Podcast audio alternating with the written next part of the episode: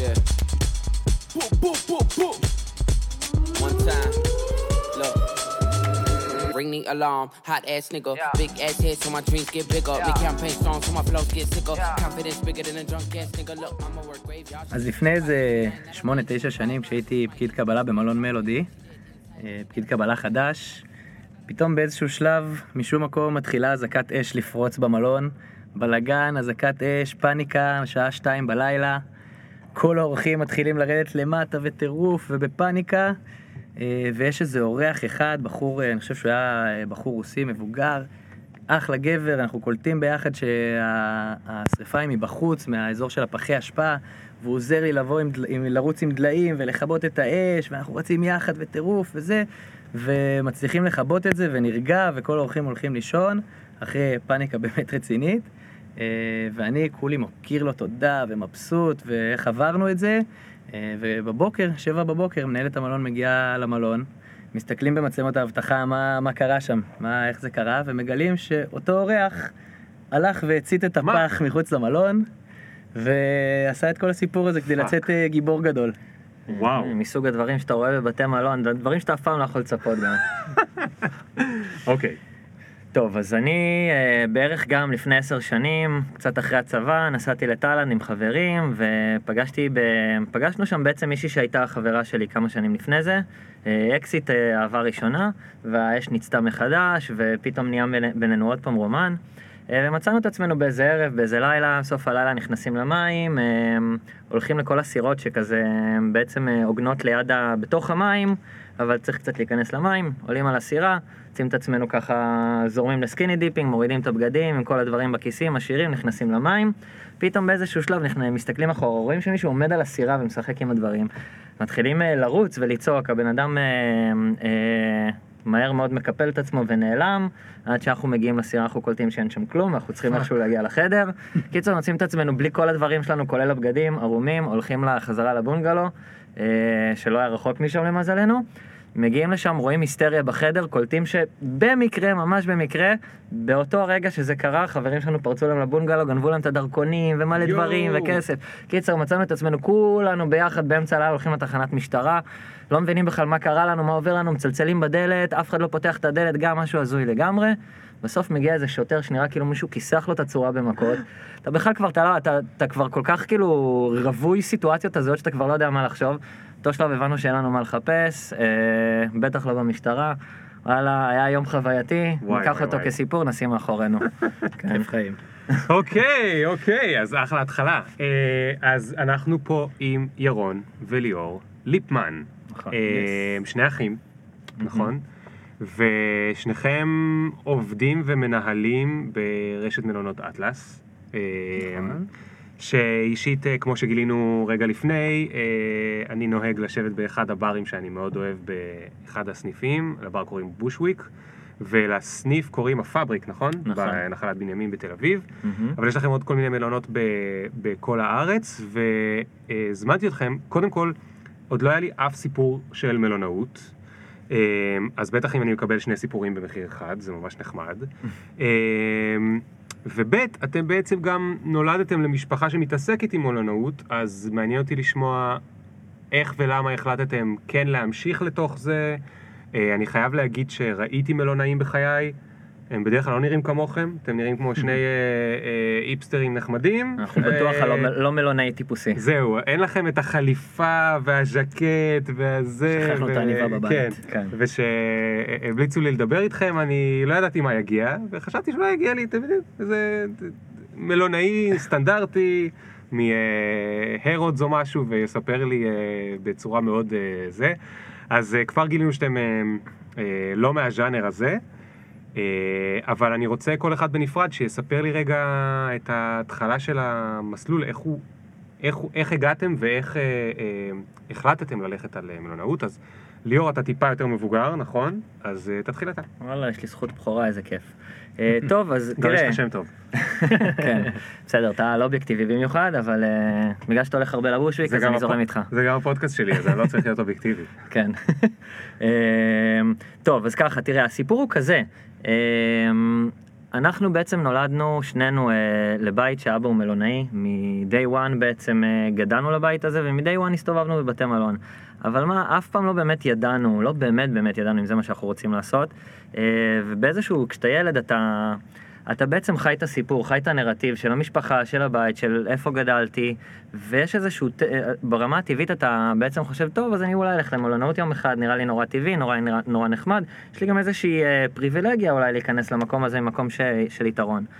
אבל זה באיזשהו שלב בחיים אתה גדל, אתה הולך לצבא, אתה נפתח, אתה חווה כל מיני חוויות, פוגש כל מיני אנשים, מכיר את עצמך גם הרבה יותר טוב, ומתחיל לשאול את עצמך גם כל מיני שאלות בעצם, האם זה מה שאני רוצה לעשות? זה שנולדתי אה, אה, לאבא שהוא מלונאי, האם זה אומר שאני גם צריך להיות מלונאי? זה שאני מכיר את המקצוע, האם כדאי לי ללכת למקצוע הזה כי, כן. כי אני אוהב את זה, או כי זה קל לי, כי אולי זה אני נגיש עושה לי? לעצמי הנחה. יכול להיות, אני, אולי זה כן. בכלל, אני חשבתי על זה בצורה טבעית ואוטומטית. יש אגב, יש אגב קטע בבית של ציפיות, היו ציפיות שאתם תמשיכו... אני חושב אה, שאפשר גם? להגיד, ההורים שלנו, ייאמר לזכותם, אה, ובמיוחד אבא שלנו במקרה הזה, היה תמיד מאוד אה, קליל בעניין הזה. הוא אף פעם לא אה, דחף אותנו להיכנס לעסק. Mm. לא הרגשנו שיש איזשהו לחץ או איזושהי ציפייה גדולה שמטה אותנו, ותמיד נאמר לנו שאנחנו יכולים לבחור לעשות מה שאנחנו רוצים. כן. אה, כן, אולי זה גם כן מה. שגרם לזה לקרות.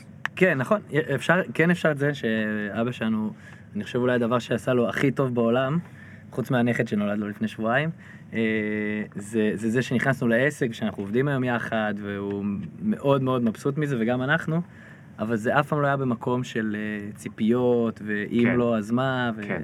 אז גם אבא, רגע, תכף, אני- אני ליאור, אתה חייב לנו את הסיפור שלך, אבל גם אבא הוא כזה, לא היינו רואים עליו שהוא מלונאי אם היינו רואים אותו ברחוב? אבא שלנו בכלל הגיע למקצוע הזה במקרה לגמרי, אם אתה רוצה אפשר לספר את הסיפור שלו שהוא גם יאללה, נחמד, אני תביא. יאללה, תביא. כן.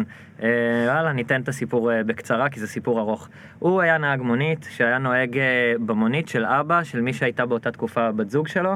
אה, אולי באותה אותה תקופה כבר אקסיט, אני לא בטוח, לא משנה, היה אנחנו נהג מדברים מונית. פה על שנות ה-70, הוא בן 22 כזה. כן, אבל היה מבסוט, עשה כסף טוב, זו תקופה גם, אה, תקופה אחרת בעולם אה, נהגי המוניות בארץ, אה, והוא היה נורא מבסוט, הוא בכלל לא חשב ללכת בכיוון אחר. רצה הגורל שיום בהיר אחד אה, הוא אסף, ממש במקרה למונית, איזה בן אדם שהוא הכיר, אותו בן אדם אה, סיפר לו שמחפשים עובדי קבלה במלון באזל, אה, ושכדאי ללכת לרעיון עבודה. הוא אמר, מה רעיון עבודה, מה קשור, מלונאות, מה לי ולזה בכלל, טוב לי. הבן אדם לא יודע למה, אף אחד לא מבין למה, אבא שלי גם לא מבין, אה, לא מבין עד היום איך זה קרה ולמה אה, הבן אדם הזה נפל עליו משום מקום. הוא שכנע אותו ללכת לרעיון עבודה במלון באזל, באותו היום הוא הגיע לרעיון עבודה במלון באזל, התקבל לעבודה והתחיל לעבוד כפקיד קבלה לילה. פרט אחד חשוב, מי שראיין אותו באותו, באותו ראיון ראשוני להיות פקיד קבלה בלילה היה לסלי אדלר, שהיה באותה תקופה, אם אני לא טועה, סגן מנהל המלון. Mm. אה, היום הוא השותף של אבא שלנו ומנכ"ל משותף יחד איתו אה, כבר וואו. 32 שנים. וואו וואו וואו, אז שם התחיל הרומן ביניהם. אז שם. התחיל הרומן ביניהם, ויש פה המון אה, קוסמיות, כלומר, בן אדם מקרי שנכנס ברגע מאוד ספציפי למונית ואמר איזשהו משהו שגרם לו להגיע לשם, הוא הגיע, עשה רעיון אצל בן אדם שהפך להיות שותף שלו, הכל נורא נורא במקרה. אבל אז מה קרה? הוא התקדם שם נורא מהר במלון? הוא התקדם נורא מהר, הוא אהב את העבודה, הוא נהנה מהעבודה, הוא התקדם מהר במלון, אה, הוא הפך להיות אה, מנהל קבלה, אחרי זה הפך להיות סגן מנהל מלון. מפה לשם בעצם הסיפור הזה התגלגל. אה, באותה תקופה זה היה נקרא גם אה, רשת מלונות באזל, זה בכלל היה עוד עסק אחר. אה, ובעצם הנסיבות השתנו באיזשהו שלב, וביום בהיר אחד הם קיבלו החלטה לעשות איזשהו שינוי כיוון, בעצם כשרשת באזל, הבעלים הקודם שלה, מי שהיה בעלים בתקופה ההיא, פשט את הרגל. ובעצם overnight היה איזשהו מהלך של להמשיך את העסק תחת חברה אחרת, כי Mm. בעצם כל המלונות אה, הם לא, לא אף פעם לא היו בבעלותנו גם, כלומר זה, זה בניינים בשכירות. כן. overnight הם פשוט ניגשו לבעלי המלונות, שאלו האם אתם רוצים שנמשיך אה, וננהל את, את העסק הזה ביחד, אנחנו עובדים ביחד כבר הרבה זמן, היה ביניהם היכרות, היה ביניהם אמון, זה פשוט קרה. אה, והם שינו את השם ואז קראו לזה כבר אטלס? הם שינו את השם, ושתבין כמה מקריות יש ב- בסיפור הזה, הם בכלל לא ידעו, זה הכל קרה כל כך מהר, הם בכלל לא ידעו איך נקרא לעסק החדש. אוקיי, היה רשת באזל, עכשיו יהיה שם חדש, איך נקרא לו, מה עושים? פותחים אה, דפי זהב ומחפשים איזשהו שם, שם שגם יהיה רלוונטי, גם יהיה. בינלאומי וגם יתחיל באלף וב-A. מפה לשם א' בגלל נתקלו, דפי זהב. כן, ברור. אה, נתקלו באטלס, אמרו יאללה, אטלס זה השם, ומאז זה נשאר אטלס. גדול. כן, ממש. אוקיי, אוקיי, אוקיי. טוב, אז, אז, אז, אז אתה גדלת וכבר אמרת, טוב, אולי יש ציפיות, אולי אין ציפיות, אין ציפיות גילינו, אולי זה יעשה לי הנחה, אולי זה לא יעשה לי הנחה. אז כשסיימת צבא והלכת ללמוד? סיימתי צבא, אה, הלכתי להיות שליח, אה, הייתי שליח אה, במסעדה סינית כמה שנים, און אנ אוף טיולים, חוזר, אה, אה, חוסך, נוסע, חוזר, חוזר, חוסך, אה, היית בהרבה נוסע. טיולים אחד אחרי השני? אנחנו, אחד מהתשוקות שלנו בחיים זה לטייל, וזה אני חושב שחיידק שנדבק הודו. המשפחה. Hmm. ובעצם הייתי נוסע, מטייל ו... ובעצם אה, עובד עבודות אה, די פשוטות של חיסכון, לחסוך כסף וליהנות מהחיים במשך כמה שנים טובות. אה, ואז החלטתי שאני רוצה להתחיל ללמוד. גם מתוך, אני חייב להגיד, מקום של בלבול רב, לא ידעתי מה אני רוצה ללמוד, לא הייתי בטוח אם אני רוצה להיכנס למלונות, בכלל לא ידעתי אם אני אוהב מלונאות, אם אני אעסוק בזה. והחלטתי ללכת ללמוד מנהל עסקים בבינתחומי. אמנם מהר מאוד הבנתי שזה לא היה בשבילי, ולא הגעתי למקום הנכון, אבל זאת הייתה עוד איזושהי תחנה בדרך שתכוון אותי למקום הנכון. שרדת שנה שלמה אבל. שרדתי שנה שלמה, אה, אחרי שנה נפרדנו כחברים, הלכתי להפך המוחלט, לאוניברסיטה הפתוחה, אה, והחלטתי שאני ממשיך את אותו התואר, אה, ותוך כדי שאני בעצם עושה איזשהו מהלך, ומנסה, אני רוצה לראות איך אני ארגיש בעצם אם אני נכנס לעסק. אם אני טוב בזה, אם זה יהיה לי נחמד, אם זה משהו שאני בכלל רוצה לעסוק בו או כן, לא. כן. אה, ממש חיפוש עצמי. אבל היה לך איזושהי מחשבה על פלן בי? כאילו, אם אני לא אהיה מלונאי, מה אני אהיה? היה לי הרבה תשוקות, אה, שאף אחת מהן אה, לא הייתה לי ברורה, אז אף, אף פעם לא ידעתי שאני רוצה לעסוק במשהו אחר. אני יכול להגיד על עצמי שאני בן אדם, וזה אני, אחד, אחד אולי מהתכונות שאני אוהב על עצמי, אני מתרגש בקלות, אני נמשך להרבה מאוד דברים, אה, ואני מרגיש שאני יכול, אה, אם אני אבחר לעשות כל מיני דברים, יש לי הרבה דברים שאני אעשה עם, עם, עם הרבה תשוקה ועם הרבה מוטיבציה. אבל אה, לדעת מה באמת אה, לבחור כ, כעשייה לחיים, כקריירה, בחיים לא ידעתי, כן. לא היה לי כיוון, באמת שלא כן. היה לי כיוון. אני חושב שלרוב האנשים אין. אני גם חושב שלרוב האנשים אין, ו... בטח בדור שלנו. כן. הקליל ב- בענייני עבודות כן. והמחזיק מעמד. אגב, אני חייב להגיד בהקשר הזה, שאני גם היום מזכיר לעצמי ששום דבר לא אה, מובן מאליו או מחייב, ואומנם אני נורא נהנה מהמקצוע ומהעשייה, ונורא נהנה מהתחום הזה, אני גם חושב שאנחנו עושים את זה טוב, אה, כל אחד בנפרד וגם ביחד, אבל אני גם מזכיר לעצמי שאולי גם מתוך הניסיון הזה של אז לא הייתי חייב לבחור בזה, אבל ניסיתי ורציתי ובחרתי לבחור בזה, אה, תמיד אפשר לשנות כיוון בחיים, כלומר, כן. אתה יכול להחליט שמיציתי את עצמי במקום מסוים, או בא לי לנסות משהו חדש, אה, במיוחד אם אתה בן אדם שנמשך לכל מיני מקומות. אז אני כל הזמן גם מזכיר לעצמי שהחיים הם אה, דינמיים, אפשר לקבל בחירות אה, יוצאות דופן, אפשר לקחת סיכונים, אפשר לנסות גם דברים אחרים.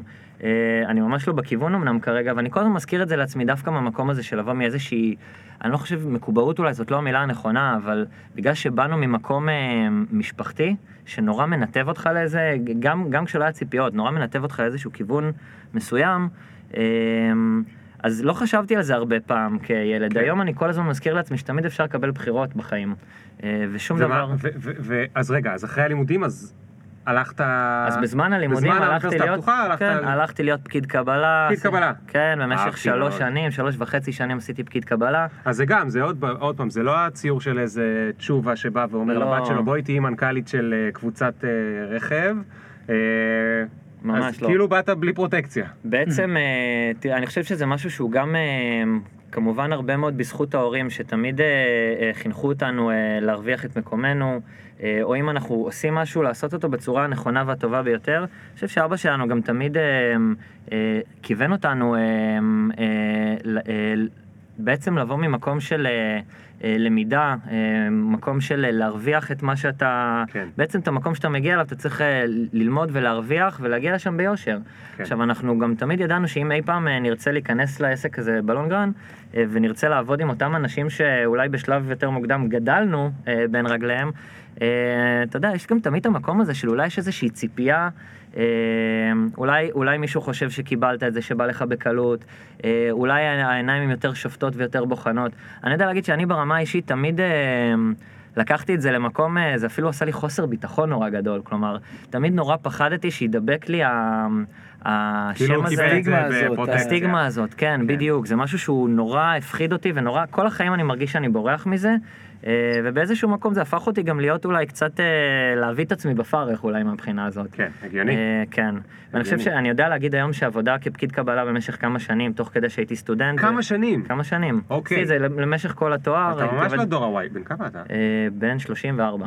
טוב, אתה בעיקרון בגילאים של דור. מהמם. אבל כאילו היית כמה שנים, ויש לך... כמעט ארבע שנים הוא היה פקיד קבלה. יש לך למי להתקשר לבקש עזרה, והמשכת לי... זה... זה... כן, אני, יוצא אני, דופן. אני אגיד לך יותר מזה, אני חושב שגם אה, כל הנושא הזה של אה, אה, לנהל או להיות איש קריירה, אולי גם המקום הזה של אה, טיולים, אתה יודע, זה היה בתקופה של הרבה טיולים ו- כן. ולמידה עצמית, פתאום נפתח לך משהו בחיים, ברמה האישית.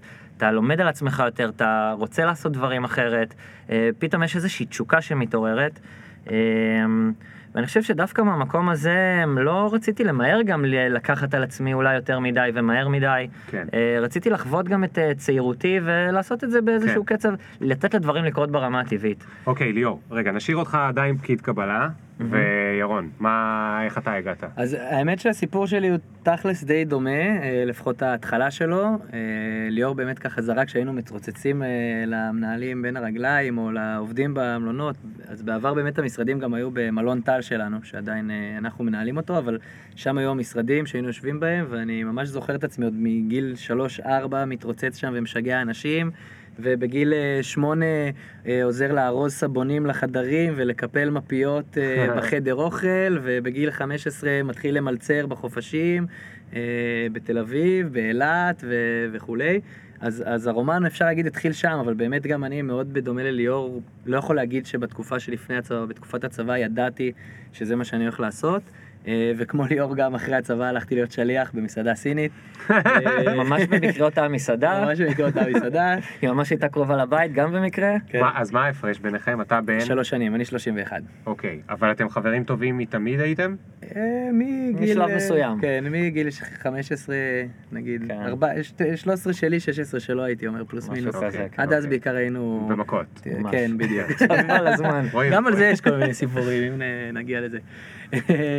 אבל אה, זהו, ובאמת גם אני טיילתי הרבה, דרום אמריקה, ואחרי זה הודו, ואחרי זה עוד הודו, והרבה טיולים, ואני ממש זוכר אה, איזשהו רגע ספציפי אה, שלי בטיול בדרום אמריקה, שבו אני אומר לעצמי, יאללה, כשאני חוזר לארץ, אני מנסה. בוא, בוא נראה, בוא ניקח את החיים רגע איזה צעד קדימה, נרגיש איך זה, נחוש איך זה, וגם אני הלכתי להיות פקיד קבלה. אה, במלון מלודי, שזה אגב שני בניינים ממש ממלון שלום, איפה שליאור היה פקיד קבלה. איפה הם? איפה זה אה, מלודי? ברחוב הירקון, ממש אה, אה, אוקיי. כזה על הפינה של הירקון, פינת ז'בוטינסקי, ליד הים. אה, ובעצם היינו פקידי קבלה באותו זמן, ליאור כבר היה איזה בטח שנה וחצי, שנתיים בתפקיד. אני זוכר את ליאור עוד בתקופות במלון שלום, שאני הייתי בדרום אמריקה ומדברים בסקייפ, ואני רואה את כל התיירות החמודות עוברות להן ככה מול המצלמה של הסקייפ. אה, זהו, וחזרתי וגם הייתי פקיד קבלה ככה שנה ומשהו, שנה וחצי במלון מלודי. אה, ואז עברתי לבאר שבע אה, ללימודים. אה, מה למדת? למדתי- מנהל עסקים ופסיכולוגיה. זהו, ושם עם הזמן, גם בחופשים הייתי חוזר קצת לתחזק במלון וכולי, ושם כבר הבנתי שזה הכיוון שאני רוצה ללכת אליו.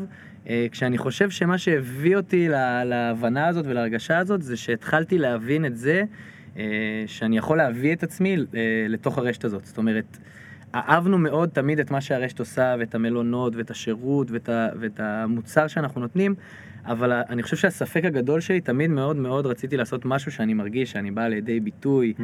שאני מגשים את עצמי, כמו כן. שכולנו פה בדור ה-Y רוצים לעשות כל היום. אה, ולאט לאט הצלחתי יותר ויותר להבין ש, שיש לי את המקום הזה. זאת אומרת, הרשת אמנם אה, מהרבה בחינות הייתה במקום מאוד טוב ומאוד אה, אה, מוצלח, ומצד שני, אה, לאט לאט ראית הבנתי... את הפוטנציאל, שיש עוד פוטנציאל. ראיתי את הפוטנציאל, ובאמת עוד מעט אולי ניגע קצת במה שהיום אני עושה, אז באמת ראיתי שיש עוד הרבה הרבה מקומות שאפשר לפתח, כן. אה, ושאפשר לחדש, ושאפשר... כן. שאלה. לשניכם, בתקופה כן. שהחלטתם אז לעשות את זה, הייתם בזוגיות? אמ, אני הייתי בזוגיות, כן. ו- ומה הבת זוג חשבה? אה, קודם כל לא שאלתי אותה, נתחיל בזה, אתה יודע, זה כאילו, זה החלטות שהן, אה, נתחיל בזה שבתקופה היא זוגיות, אתה יודע, אני מדבר איתך על שנות ה-20 היותר מוקדמות, תקופה היא זוגיות זה משהו, זה בא ממקום אמיתי ואהבה, אבל אתה בכלל לא חושב ברמה הזוגית באמת, באמת ברמת קבלת ההחלטות, או כן. ה- לאיזה קריירה אני הולך. אני יכול להגיד שבאתי ממקום נורא סוליסטי, מה אני רוצה לעשות? בעצמי, בלי קשר אה, כן. אה, למה שמקיף אותי בעצם, מי שאנשים שמסביבי. זה משהו שהוא נורא אפילו טיפה, לא יודע, אגואיסטי תקרא לזה, אני לא יודע, אבל... בסדר, אתה- זה הגיל. אבל כן, אבל אתה יודע, אתה גם רוצה לדאוג לעצמך, אתה רוצה לקבל את הבחירות הנכונות בשביל עצמך, בלי שום כן. תלות בשום דבר אחר. אני לא חושב שהיה להם התנגדות בשום, אה, בשום שלב, אבל אה, אה, עוד משהו שאני גם אגיד על זה, אני לא חושב שהיה איזשהו רגע שבו כל אחד מאיתנו בנפרד, או אנחנו יחד, אמרנו, אוקיי, היום החלטתי שזה מה שאני עושה בחיים. זה היה, זה היה תהליך, ואני חושב שגם הבנות זוג, הבת זוג שהייתה לליאור אז, ובר, אה, אשתי היום, שכבר אז היינו יחד, אז אה, אני חושב שזה דבר שהוא כאילו נבנה, וגם נבנה יחד אפילו, אפשר להגיד. כן. כאילו זה... כן. אגב, בהקשר של זוגיות, אם כבר העלית את העניין הזה, זה, זה מקצוע שהוא לא פשוט לבנות זוג או לבני זוג של אה, מלונאים, אתה יודע. הזכרת לי אמ, שקודם ב- אמרת... לא, בגלל זה שאלתי. כן. אה, זה בא מהמקום אני- הזה. כן. זה הזכיר לי שקודם הוא אמר שזה גרם לו בעבר להעביד את עצמו בפרך, ה- כל הקטע של הציפיות כן. מהבן של וכולי. אה, זה מצחיק שהוא אומר את זה בלשון עבר, כי הוא עובד היום אה, שבעה ימים בשבוע, 14 שעות ביום, אז... אה, אה, הוא קצת מגזים, אבל אה, כן, אני אני במגמת הפחתה. אוקיי. קצת קצת ללמוד לשחרר. לא, אבל, אבל באמת בגלל זה שאלתי, אז תסביר שנייה, למה... מלונאות זה מקצוע שבא עם, אה, קודם כל הוא נורא נורא תובעני והוא אף פעם לא נגמר, הוא רב תחומי, יש בו כל מיני... הוא לא נגמר כי בעצם הם באים, הם באים בבוקר 24/7. והם נשארים שם בלילה, והם באים 24/7, בבוקר והם נשארים בלילה. 365, תמיד יש אנשים, לך תמיד תדע יכול לקרות מתי משהו. מתפוצץ איזה צינור בשלוש בבוקר באמצע יום כיפור ואתה צריך איכשהו להגיע למלון. או איזה אורח הזוי יש לך במלון ומה הוא עשה הלילה, או כל, אתה יודע, יש אין אפשר סוף לעשות סיפורים. הפסקה מתודית לאורח מוזר שעושה משהו מוזר בלילה? יאללה, בוא נקרא לאורח שלנו. לא, תספרו לי רגע. אה, וואו, כל מיני דברים. קודם כל, הסיפור לך. שהתחלתי איתו זה סיפור מוזר שאורח עושה באמצע נכון, הלילה. נכון, נכון, נכון. אה, אבל אה, אני חושב שבאיזה section הם מוזרים? ב section שהם הולכים ערומים במסדרון, או ב section שהם חצופים גם, גם, בצורה... הכל מהכל. אנשים כמו אנשים תמיד תמיד יודעים להפתיע, ואתה אף פעם לא יודע מי, הבן אדם הבא שיבוא ומה הוא יעשה. ואיך איך זה יבוא לידי ביטוי, זה נורא מצחיק, שזה גם חלק מהכיף יש לציין, כלומר המקצוע הזה כמה שהוא תובעני הוא גם נורא דינמי, אין שני אורחים אותו דבר, אין שני ימים אותו דבר, ותמיד תמיד יש אקשן, תמיד יש עשייה, אנשים מתחלפים, האווירה מתחלפת, שזה משהו שהוא נורא כיף. רוב האורחים, רוב רוב האורחים ב, ב, ברשת שלכם זה אורחים תיירות פנים או חבר'ה שבאים לא, מחו"ל? חו"ל. שבאים מחו"ל. כן, בערך 80, אז תגידו, 85 מי יותר חצוף, ישראלים או לא ישראלים? Mm. ישראלים חד משמעית. שאלה קלה. כן. עד כדי כך קל? למרות שיש אה, כמה אה, לאומים שונים שיודעים להתחרות בישראלים, אני חייב לציין, אבל הישראלים לגמרי... עוקפים את כולם? כן, כן, הם בראש וואי, הרשימה. וואי וואי וואי. טוב, זה היה, זה היה הפסקה מתודית. אז עכשיו נחזור רגע לסיפור. אז אתה פקיד קבלה, אה, ואז מה?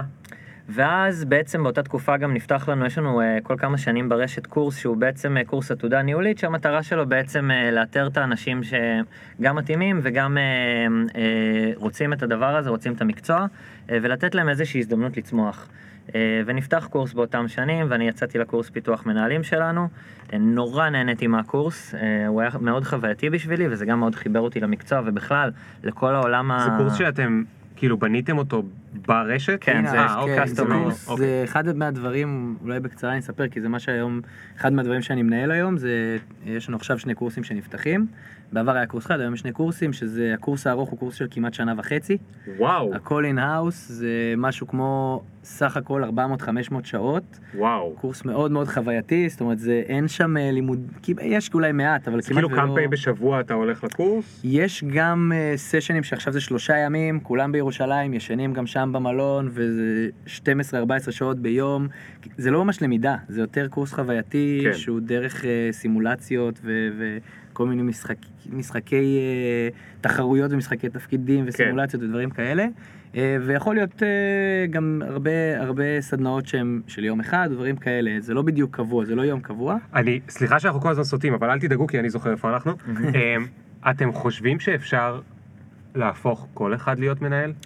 לא, אני לא חושב, אבל אני כן חושב שכישורי ניהול, ואני מדבר לגמרי מהמקום האישי, כישורי ניהול זה משהו שצריך לפתח, כלומר, אני יודע להגיד שזה לא בא לי ברמה הטבעית. אני חושב שכן אה, ברמה של חבר'ה תמיד אולי תפסתי מקום, אה, טיפה מקום של המנהיג, או בן אדם שיוזם, אבל בין זה לבין אה, לנהל אנשים, לנהל אופרציה ולעשות את זה, וגם לעמוד בכל מה שמשתמע בזה, מזה, זה, זה קצת יותר מורכב. ואני יודע להגיד שבשנים הראשונות שלי לניהול, וגם היום, אני למדתי, הייתי צריך ללמוד, לעבור תהליך למידה לא פשוט, וגם לטעות לא מעט. אה, וכמו שכולנו יודעים, אין, אין כמו ללמוד מטעויות, כלומר זה השיעור הכי טוב בחיים. אה, אז אני לא חושב שכל אחד יכול אה, לנהל, אבל אני חושב שכשיש לך אהבה לאנשים או אהבה לעשייה, איזשהו מימד של סבלנות ורצון כמובן, שזה חשוב מאוד, אני חושב שאפשר ללמוד לנהל. אוקיי. אה, כן. אז זה מחזיר אותנו בדיוק לאותה נקודה. אז אתה בקורס עתודה ניהולית, ו... אז אני בקורס עתודה ניהולית, אה, נורא נהנה מהקורס, מסיים, בדיוק נפתח מלון חדש. אה, אני נשאל אם אני רוצה למלא שם פונקציה של מנהל קבלה, אני אומר יאללה, אני הולך על זה, אה, ובעצם זה התפקיד הניהולי הראשון שלי. מנהל קבלה זה כמו אחמ"ש? לא, זהו, זה? חשוב, זה מה שרציתי טיפה לחדד, כי מנהל קבלה, במיוחד במלונות שלנו, המלונות שלנו ברובם זה מלונות יחסית קטנים של כזה 40-50 חדרים, זה מלונות בוטיק, אה, ובעצם יש צוות יחסית מצומצם במלון, ומנהל קבלה בעצם אפשר להגיד שהוא סגן מנהל המלון. Mm. בחלק מהמלונות זה אפילו פורמלי, אוקיי. בחלק מהמלונות זה לא פורמלי, אבל בכל מקרה זה כמעט תמיד יהיה מספר 2 של מנהל המלון, כמעט תמיד זה יהיה מי שממלא את מקומו של מנהל המלון אם הוא לא נמצא. אוקיי. אה, אז זו קפיצה גדולה. זה קפיצה גדולה, כן. אוקיי. זה תפקיד ניהולי לכל דבר. אז הציעו לך באיזה מלון? מלון חדש. מלון חדש, מלון מרקט? האוס בשוק הפשפשים ביפו, שזה בעצם המלון הראשון שנפתח שם גם באזור, זה היה, היה לזה קטע בשל עצמו. Hmm. אה, ו- ואז התחילה ההרפתקה.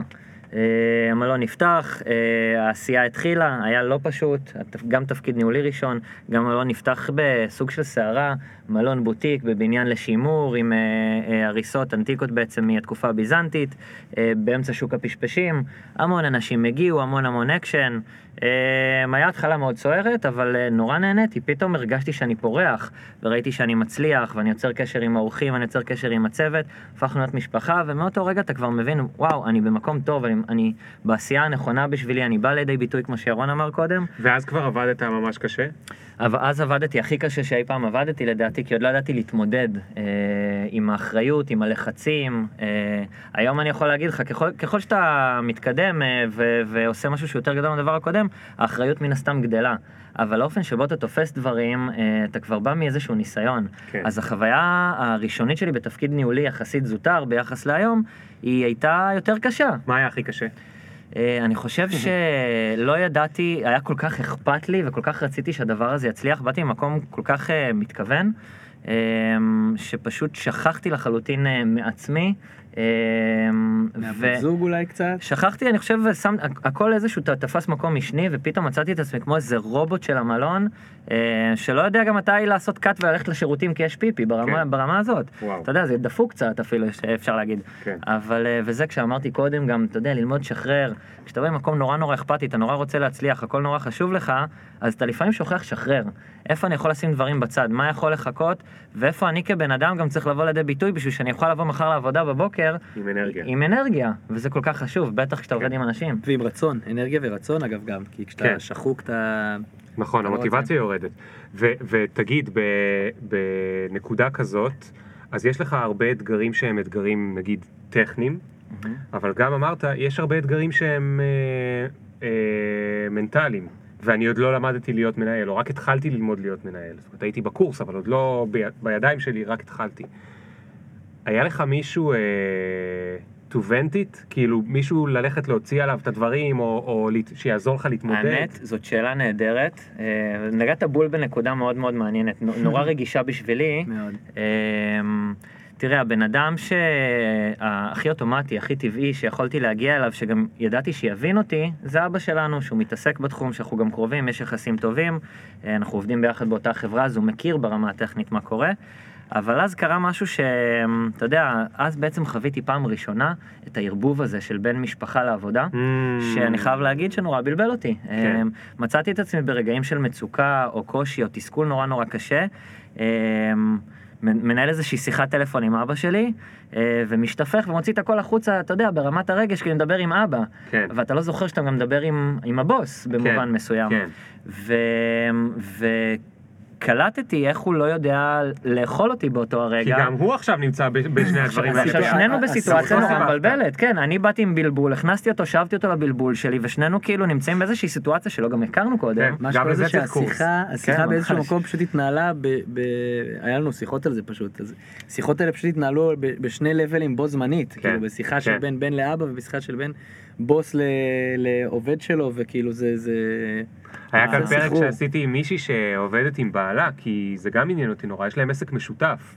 וזה תמיד נראה לי פסיכי שאנשים עושים עסק משותף עם הבן זוג. אבל הנה, אגב, אתם אחים ואתם גם עובדים ביחד. נכון. אמ, אני מקווה שאולי באיזשהו שלב אני הייתי המקום ל... ל- to vent it out. אה, היום אתה בטוח תופס הרבה יותר מקום to vent it out, כי אני חושב שגם אה, גדלנו כאנשים, גם גדלנו בתוך העסק, וגם אנחנו מתקרבים עם השנים. אנחנו מבינים אחד את השני יותר טוב, מבינים את העשייה האחד של השני יותר כן. טוב. אוקיי, אז נעצור פה, לפני שאתם ממשיך עוד יותר גבוה, וירון. סבבה, אז עצרנו שהייתי בבאר שבע, למדתי כן, אה, בבאר כן, שבע. והחלטת כבר שאתה גם הולך לנסות. אה, החלטתי שאני הולך לנסות, אה, אני יכול לציין שבבאר שבע היה לי שלוש שנות כיף והתפרקות טוטאלית, גם חזרתי. וואו, מדהים, וחזרתי עם אנרגיות אה, מטורפות אה, לתת עבודה, כי הייתי אחרי שנים, אה, שנים אה, טובות במיוחד. אה, ובעצם אה, אני לא כך ידעתי, בוא נגיד בשנה האחרונה בבאר שבע הבנתי שאני הולך לחזור והולך, אני רציתי לטייל אבל ידעתי שמיד אחרי זה אני כן רוצה לחזור לרשת ולהתחיל אה, להשתלב בעניינים אבל ממש לא ידעתי לאן זה כאילו לאן, לאן זה יוביל אותי כן. אם זה לכיוון גם כמו שליאור התקדם משם לניהול קבלה או אולי אה, משהו אחר במלון. אה, ופתאום באיזשהו שלב בערך אה, חצי שנה לפני שסיימתי את התואר אה, אה, ביקשו להיפגש איתי אבא שלי יחד עם היועץ הארגוני שלנו. אה, ואני חושב שאפילו גם ליאור היה שם, ו, ובעצם הציעו לי תפקיד אה, חדש ברשת, תפקיד להקים בעצם מחלקת רכש לחברה, מהמם. אה, שלא ידעתי מה זה באותה תקופה. כן, מה זה מחלקת רכש למי שלא יודע? אז אוקיי, אז אני אספר טיפה, אה, אבל אה, הסיפור היה שבעצם מה שהבנתי בדיעבד, או או אולי כבר באותה שיחה, זה שבעצם זה משהו שהרבה הרבה זמן רצו לעשות, ולא ידעו איך לעשות את זה ולא ידעו מי יעשה את זה, כשבעצם בסופו של דבר, זה היה כבר לפני בערך ארבע שנים, ארבע וחצי שנים, כשבעצם הרעיון היה אה, מישהו שיהיה אחראי על כל מה שקשור להסכמים עם ספקים, ולכל מה שקשור לפיתוח של מוצרים חדשים למלונות. אה, מה זה מוצרים חדשים למלונות? איזה מוצרים יש למלונות חוץ אז- מחדר? תראה, אז נתחיל בדברים הכי בנאליים, והדברים הבנאליים זה טקסטיל, וזה מזון ומשקאות, וזה אה, דפוס, וזה ציוד משרדי, והדברים האלה, אבל כן. פיתוח זה יכול להיות אה, המוצרי טיפוח, והשמפואים שיש בחדרים, ואיך הם Mm. נראים, ואיך הם זה, והשוקולד שנותנים אה, בהגעה למלון, או בשדרוג של מוצרים אה, לארוחת בוקר וכולי. אה, אבל זה היה רק צד אחד בעצם של התפקיד, הצד השני היה בעצם כל הסיפור של הקמה של אה, מלונות חדשים. אה, שבעבר בעצם היה לנו איזושהי חברה שעשתה את זה כ outsourcing, את הסיפור הזה של הצטיידות ושל אה, אה, כל העבודה מול אדריכלים, מעצבים, מנהלי פרויקטים מול הקבלנים. אה, ובעצם גם לזה נכנסתי, כשהפרויקט הראשון שלי היה שיפוץ של מלון מלודי, שהוא היה קשוח רגע, מאוד. רגע, רגע, רגע, עצור. אתה רוצה להגיד לי שעל ההתחלה נתנו לך להיות אחראי על עבודה עם אדריכלים, מעצבים ושיפוץ של מלון, שזה דברים שיש בהם המון מה ללמוד. נכון, אה, כאילו לגמרי. מספר הטעויות שאפשר לעשות היא עצומה. ועשיתי, ועשיתי, כן. אני יודע, היו גם טעויות, לא מעט טעויות. אה, אבל קודם כל, מן הסתם הייתה לי גם תמיכה, זאת אומרת, יש יועץ ארגוני שככה קצת ליווה אותי, כן. אה, ויש לנו פונקציות כאלה ואחרות ברשת כן. שגם אה, עזרו בתחילת הדרך, אבל באמת זה היה איזשהו תפקיד חדש. איזה, איזה טעות גדולה נגיד עשית? בנית קיר במקום הלובי? לא, מה? לא, לא כזה, אבל, אבל? לא, דוגמה טובה היא באמת, נגיד במלון מלודי, בשיפוץ של מלון מלודי, שזה מצחיק, זה המלון שלפני זה גם הייתי הפקיד קבלה, בו. נכון. אז הכרתי טוב את המלון. נכון, טוב. אה, אז אה, בחרנו איזושהי, אה, איזשהו ספק נגרות לעבודה מאוד גדולה, זה היה עבודה של מעל מיליון שקל של וואו. נגרות. והוא עשה פדיחות מאוד מאוד קשות. זה היה ספק שאומנם עבדנו איתו פעם אחת לפני זה, אבל שם הוא עשה פדיחה מאוד מאוד קשה, שאולי גם אני או אחרים יכלנו לעלות עליה כן. בשלב יותר מוקדם. ואיך- אה, ו- ו- ואיך זה מרגיש? איך זה הרגיש לך? כאילו הלכת הביתה כשהבנת ש... תראה, זה מתסכל, זה מתסכל אה, וזה, וזה מבאס, אבל דבר ראשון, אה, גם אני הכרתי בזה וגם אחרים הכירו בזה שזה פעם ראשונה ש, שאנחנו עושים את הדבר הזה אינהאוס ואין מה לעשות, יהיו גם אה, טעויות ויהיו גם דברים אבל שיעבדו ככה פחות הגבת טוב. בכזו קלילות? תראה, אני אגיד לך, כאילו היית עוד נורא צעיר. היתרון היה שבו זמנית, בדברים אחרים שם, באותו פרויקט, קרו גם דברים מאוד מאוד טובים. אוקיי. סיימנו את הפרויקט הזה בחיסכון אל מול התקציב של איזה 2 מיליון שקל, שזה וואו. דבר שהוא סופר כן. חריג, ככה שבסוף הדברים האלה התקזזו, אז היה גם תסכולים, היה- היו רגעים קשים מהעניין הזה, כן, אני היום כן. מספר על זה בדיעבד, זה היו גם רגעים קשים, וזה גרם אולי גם לאיזשהו עיכוב כלשהו בפרויקט, וזה גרם לזה שהיינו צריכים לעשות לא מעט אה, תיקונים, אבל... אבל בסוף גם קרו דברים מאוד מאוד טובים בו זמנית, אה, ומאז כבר הייתי שותף לעוד איזה ארבעה חמישה פרויקטים של בנייה של בתי מלון. ולומדים כל פעם, משתפרים. לא, אבל באמת עניין אותי כאילו איך, איך אה, ברמת ההתמודדות, כי תשמע, ש... שאתה פקיד קבלה, אז אתה יכול לעשות טעויות לפעמים, ולא לשים לב להזמנה, whatever וזה, ומישהו כועס, וצריך לפצות אותו באיזה שני לילות, whatever, כאילו 600 כן. שקל, 6,000 שקל, ואיפה זה, זה... כשאתה פתאום עובד בסכומים האלה של שיפוצים של מיליונים, זה כאילו מקום אחר. עכשיו, זה, זה נוגע לנקודה שליאור דיבר עליה קודם. עם הגיל ועם הניסיון, דברים שנראו לך ענקיים, הם פתאום נראים, אוקיי, אז יש תקציב של 20 מיליון ש"ח שנה, 100 מיליון ש"ח, כאילו, אם זה היה מה שמשחקים אצלנו. אבל לפחות אצלי זה היה תמיד ככה, שבפעם הראשונה שקרה איזה פדיחה בחיים מקצועיים, לא משנה, גם אם היא נוגעת לעשרת אלפים שקלים, אני הייתי כאילו, וואו, לא יכול, זה לא הכסף שלי, וכאילו... עכשיו, יש פה עוד עניין, שאצלך זה גם כאילו הכסף של המשפחה או משהו? אני לא יודע, איך זה, איך זה, מר... זה, אה, זה, לא מרגיש בדיוק- ככה? זה לא אני מרגיש לא יודע אם זה ככה? מגיע, אני, אני, מאוד, אני מאוד משתדל להתנתק מזה שזה כסף של משפחה, או מזה שכאילו, אה, בסוף העסק היום הוא לא שלי. אמנם נכון, אבא, שלי, אבא שלנו אחד השותפים, ו...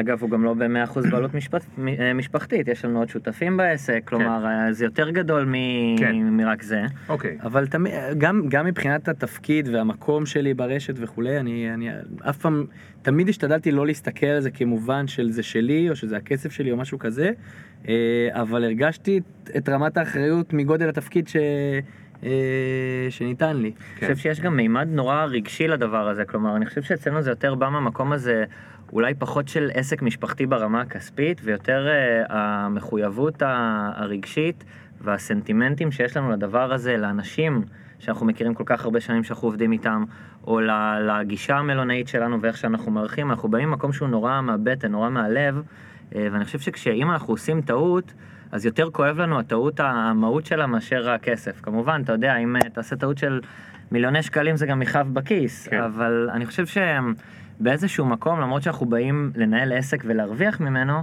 אני חושב שזה לא, לא מה שמניע אותנו, ולכן כן. גם המקום של טעויות, אה, יותר חשוב לנו להצליח ולעשות את הדברים נכון, לא בשביל הכסף. אז אמרת גישה מלונאית. מה זה בכלל גישה מלונאית, ומאיפה יש לכם גישה מלונאית? כאילו, איזה גישה מלונאית יש לכם? של הדור הקודם, או המצאתם משל שלכם, או... אה, גם וגם, קודם כל, מה זה? מה זה גישה מלונאית? אוקיי, תראה, קודם כל אה, מלונאות זה אירוח, נתחיל בזה שמלונאות זה אירוח, זה מתן שירות, אנשים רוצים אה, אה, להגיע לבית מלון ושתהיה להם חוויה נעימה וטובה, שיהיה להם נקי, שיהיה להם נעים, שהם ישנו טוב בלילה, שהם יאכלו אוכל טוב וכולי, אבל זה הדברים היותר בנאליים. אנחנו באים מעולם המלונאות הבוטיק, ובעצם מה שאנחנו מתעסקים בו זה בחוויות. אנחנו uh, שמים המון דגש על uh, שירות אינטימי ויצירת קשר. Uh, מאוד חשוב לנו לצ... לייצר חוויה שהיא uh, memorable אצל uh, האורח, uh, ואורחים הם שונים אחד מהשני, וחוויה memorable בשביל בן אדם אחד זה לא memorable בשביל בן אדם אחר. זה גם המון uh, אינטואיציה רגשית, וללמוד להכיר את האורחים שלך, או בכלל ללמוד לקרוא אנשים, או לתקשר עם אנשים. תן לי, תן לי דוגמה בפועל, כאילו דוגמה אמיתית.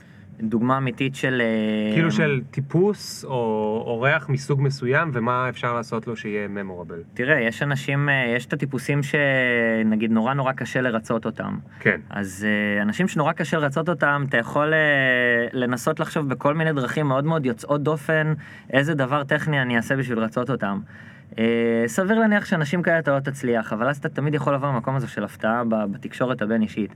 כלומר, אם אתה לא מצליח אה, אה, לעשות וואו לבן אדם בכל הדרכים הטכניות שיש לך, לפעמים יש איזושהי, לפעמים הדבר הכי קטן אה, והכי כאילו שולי, שבא בהפתעה, ובן אדם לא מצפה לו, זה עושה את כל, ה... את כל ההבדל, כן. כל האפקט. מה זה דברים טכניים שאפשר להפתיע איתם?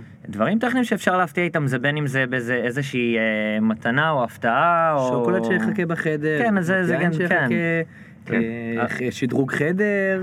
כן. אבל אתה יודע, נגיד, מה שנורא מדבר, אנשים שקשה להרשים אותם בדברים טכניים, אתה יכול אה, למשל אה, לשים דגש על ללמוד מה הבן אדם באמת באמת אוהב, או איך הבן אדם באמת באמת אוהב, ואז כשהוא בא למחרת בבוקר... אבל איך אתה אה, מספיק- איך אתה מספיק ללמוד את זה? אתה מדבר איתו שלוש דקות מספיקים בקבלה. המון, לא, לא, יש, קודם כל יש שיחות הרבה יותר ארוכות גם משלוש דקות, אבל גם בכמה דקות האלה, האורח שמגיע, בעיקר אורח שמגיע מחו"ל, הוא בא עם איזשהו צורך בלהרגיש שיש מולו קצת מישהו שמקשיב לו, חבר או זה, Mm. האורחים נוטים לדבר ולפעמים אפילו להשתפך בפני אה, פקידי קבלה, בטח מנהלי קבלה, אם יש להם קשר למנהל המלון אז בכלל, כאילו להפוך להיות הבי, אה, החברים הכי טובים שלו, וואלה.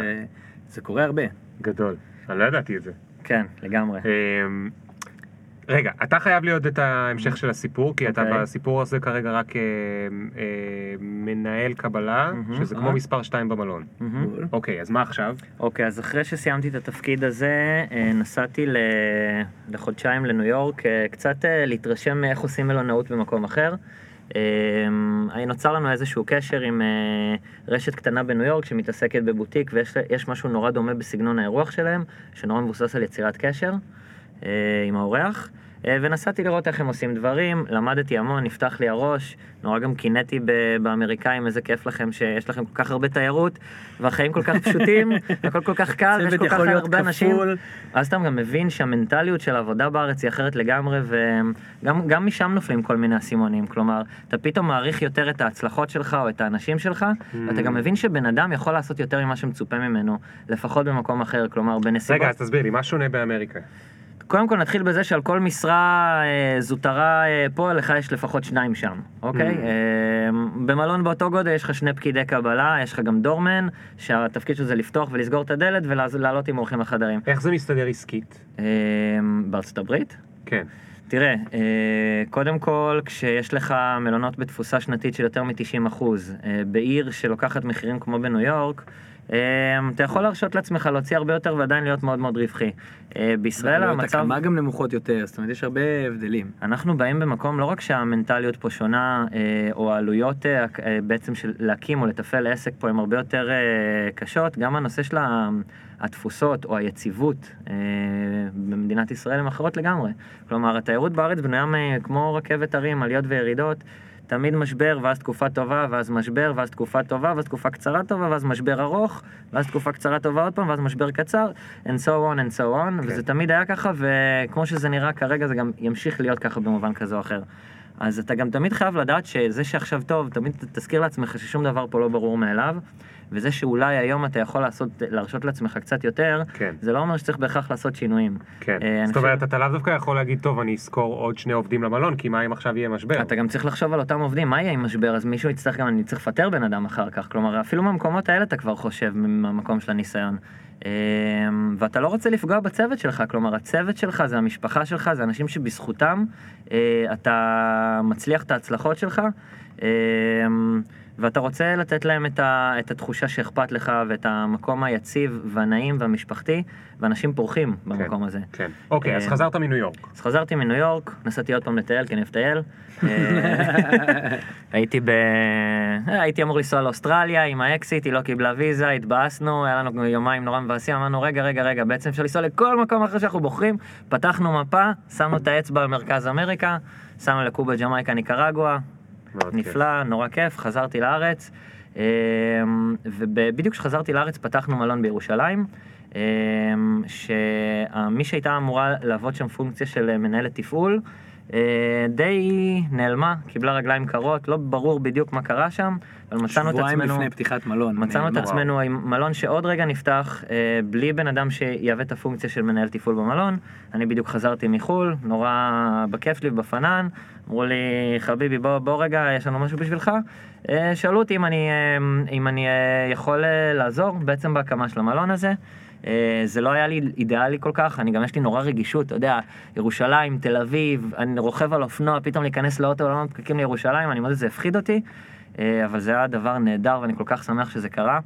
אה, כי היה לי הזדמנות גם להכיר את ה... יותר מקרוב את, ה... את הפן הירושלמי של העסק, את האנשים בירושלים, איך דברים עובדים שם, וגם את העיר עצמה. כן. אה, ואני מודה שאפילו ממקום של, וואלה, אני לא כל כך אוהב את ירושלים, מצאתי את עצמי מתחיל מאוד לחבב את ירושלים. אה, חוץ מהנסיעות בבוקר. חוץ מהנסיעות, אבל וואלה, יש הייתי... כמה מאזינים שמאוד שמחים לשמוע אותך. אז לאותם מאזינים אני רוצה להגיד שבאותה תקופה, אה, אחד הדברים, אמנם הפקקים והנסיעות לא היו פשוטות, אבל אני פיתחתי לעצמי שגרה נהדרת של לקום מוקדם, מוקדם, מוקדם בבוקר, ולצאת עם הזריחה, ולראות כל יום זריחה בדרך לעבודה, וזה היה נפלא. כן. אה, מזה נורא נהניתי. כן.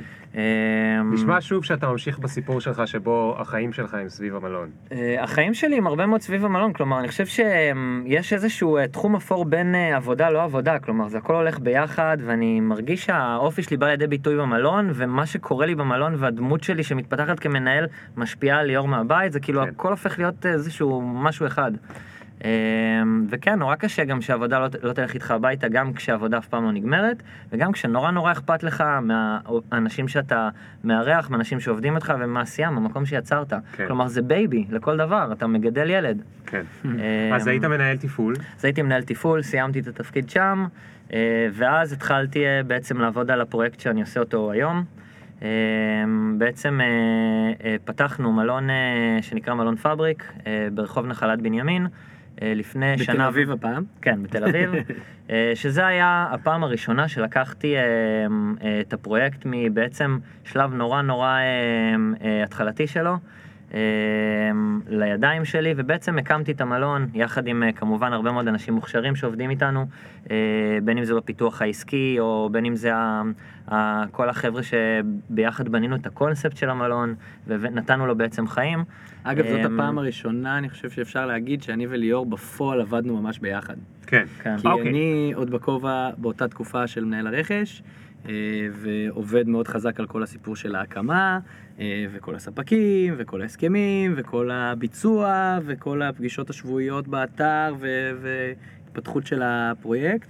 וליאור מתחיל לעבוד מהצד התפעולי על כל הסיפור כן. הזה, מהצד תפעולי, קונספט. ובעצם אז עכשיו, מצאתי את רגע, אז תגידו לי, אוקיי, שנייה. אני, אני, אני אשלים לך עוד משפט אחד בהקשר הזה, מצאתי את עצמי פעם ראשונה בפרויקט אה, ש, שבידיים שלי של עשייה, של יצירה, אה, שזה היה, אם לפני זה פרחתי, פה באמת יצא, כל הטוב יצא החוצה, המון מקום אה, ליצירתיות. המון מקום ליצירתיות, ל- עצמי. חבל על אז, הזמן. אז זה מה שרציתי לשאול אתכם, בגלל שאני יצא לי לשבת הרבה פעמים בבוש וויק ובפאבריק, ולא ידעתי אז שיום אחד אני אפגוש אתכם, איזה Mm. כיף, הייתי שותה איתכם איזה קוקטייל טוב, כי יש שם אחלה קוקטיילים. אה, מה זה אומר עכשיו לחשוב על קונספט? זה אומר שאתם יושבים וחושבים על קונספט, או שאתם שוכרים מישהו שיחשוב על קונספט? לא, לא, ממש לא, אז אנחנו- זו שאלה טובה. כן. אה, האמת שתוך כדי השיחה גם חשבתי הרבה על זה, שכאילו אנחנו מדברים פה על כובע אחד שלנו, שזה התפקיד אה, המוגדר שלנו וכולי, כשכבר מלפני כמה שנים אנחנו במקביל אה, באמת השתלבנו בכל הנושא הזה של פיתוח של מלונות חדשים והקונספטים של המלונות וכולי. כן. אה, כשיש לנו, קודם כל יש לנו בכל יום חמישי אה, ישיבה של בערך 3-4 שעות בנושא פיתוח וקונספטים. וואו. הנושא הוא פיתוח וקונספטים כללי, אבל בכל פעם שלוש ארבע שעות ועוד ביום חמישי. שבו יושבים שני המנכ"לים של הרשת, ואנחנו, והמנהל מזון ומשקאות, והמנהל פיתוח עסקי, והמנהל שיווק, והמשרד יחסי ציבור שלנו בדרך כלל, אחד הבעלים אה, מצטרף, והמעצבת, אה, הארט דירקטור שלנו. ואז על איזה, ו- על איזה סוגי דברים אתם מדברים שם? קודם כל, אה, השיחה יכולה להיות בסגנון חופשי, כלומר, אין איזשהו משהו שהוא מאוד מאוד מוגדר. אנחנו, אם אנחנו מדברים על קונספט של מקום חדש, זה יכול להתחיל כאילו מכל מקום. סיור מוחין, אה, לק- סיור מוחין. הכי פתוח שיש. סיור מוחין תוך כדי גוגל ואינסטגרמים ומקלידים ורואים השראה ומדברים ואז איזה סרטון ומישהו מספר על איזה מקום שהוא היה ואיזה רעיון שהיה לו מה הוא חשב אתמול בלילה או שיחה עם מישהו, וזה פשוט מתגלגל משבוע לשבוע. זה יכול להתגלגל משבוע לשבוע במשך שנתיים או שלוש מהרגע שהם מתחילים לייצר קונספט עד הרגע שהמלון כבר נפתח ועכשיו אנחנו רוצים להדק את הקונספט שהתחלנו ליצור. אוקיי, תהליך אז, אז שהוא- הקונספט מגיע מכם, לא מאיזשהו קריאייטיב אייג'נסי חיצוני. לא, לא, זה אוקיי. קורה. אה, לצורך העניין, אה, ביום חמישי האחרון היה לנו פגישה, אה, אנחנו עכשיו בשיפוץ מלא באיזשהו מלון שלנו בבן יהודה, מלון שהיה נקרא ארט פלוס, ויקרא עכשיו ארטיסט, אנחנו עושים עכשיו מהפך אה, שלם למלון, וממש בנינו את הקונספט עד רמת של, אה, המלון הוא בעצם מלון שמוקדש לאומנות, וזה הקונספט שהוא בנוי סביבו, עד רמת ה... איזה אה, giveaway האורח כן. יקבל כשהוא מגיע, שקשור לאומנות, ואיך תיראה ארוחת בוקר, ואיזה כלים יהיו, ואיזה אה, אה, אירועים כמו paint date שיהיו ב... אבל תגידו, בטח יש איזשהו מקצוע שנקרא כאילו hotel experience או whatever, שבטח מלמדים אותו ב-NYU איפשהו, ויש אנשים שכאילו מתמחים בללכת למלונות ולבנות להם את כל הקונספטים.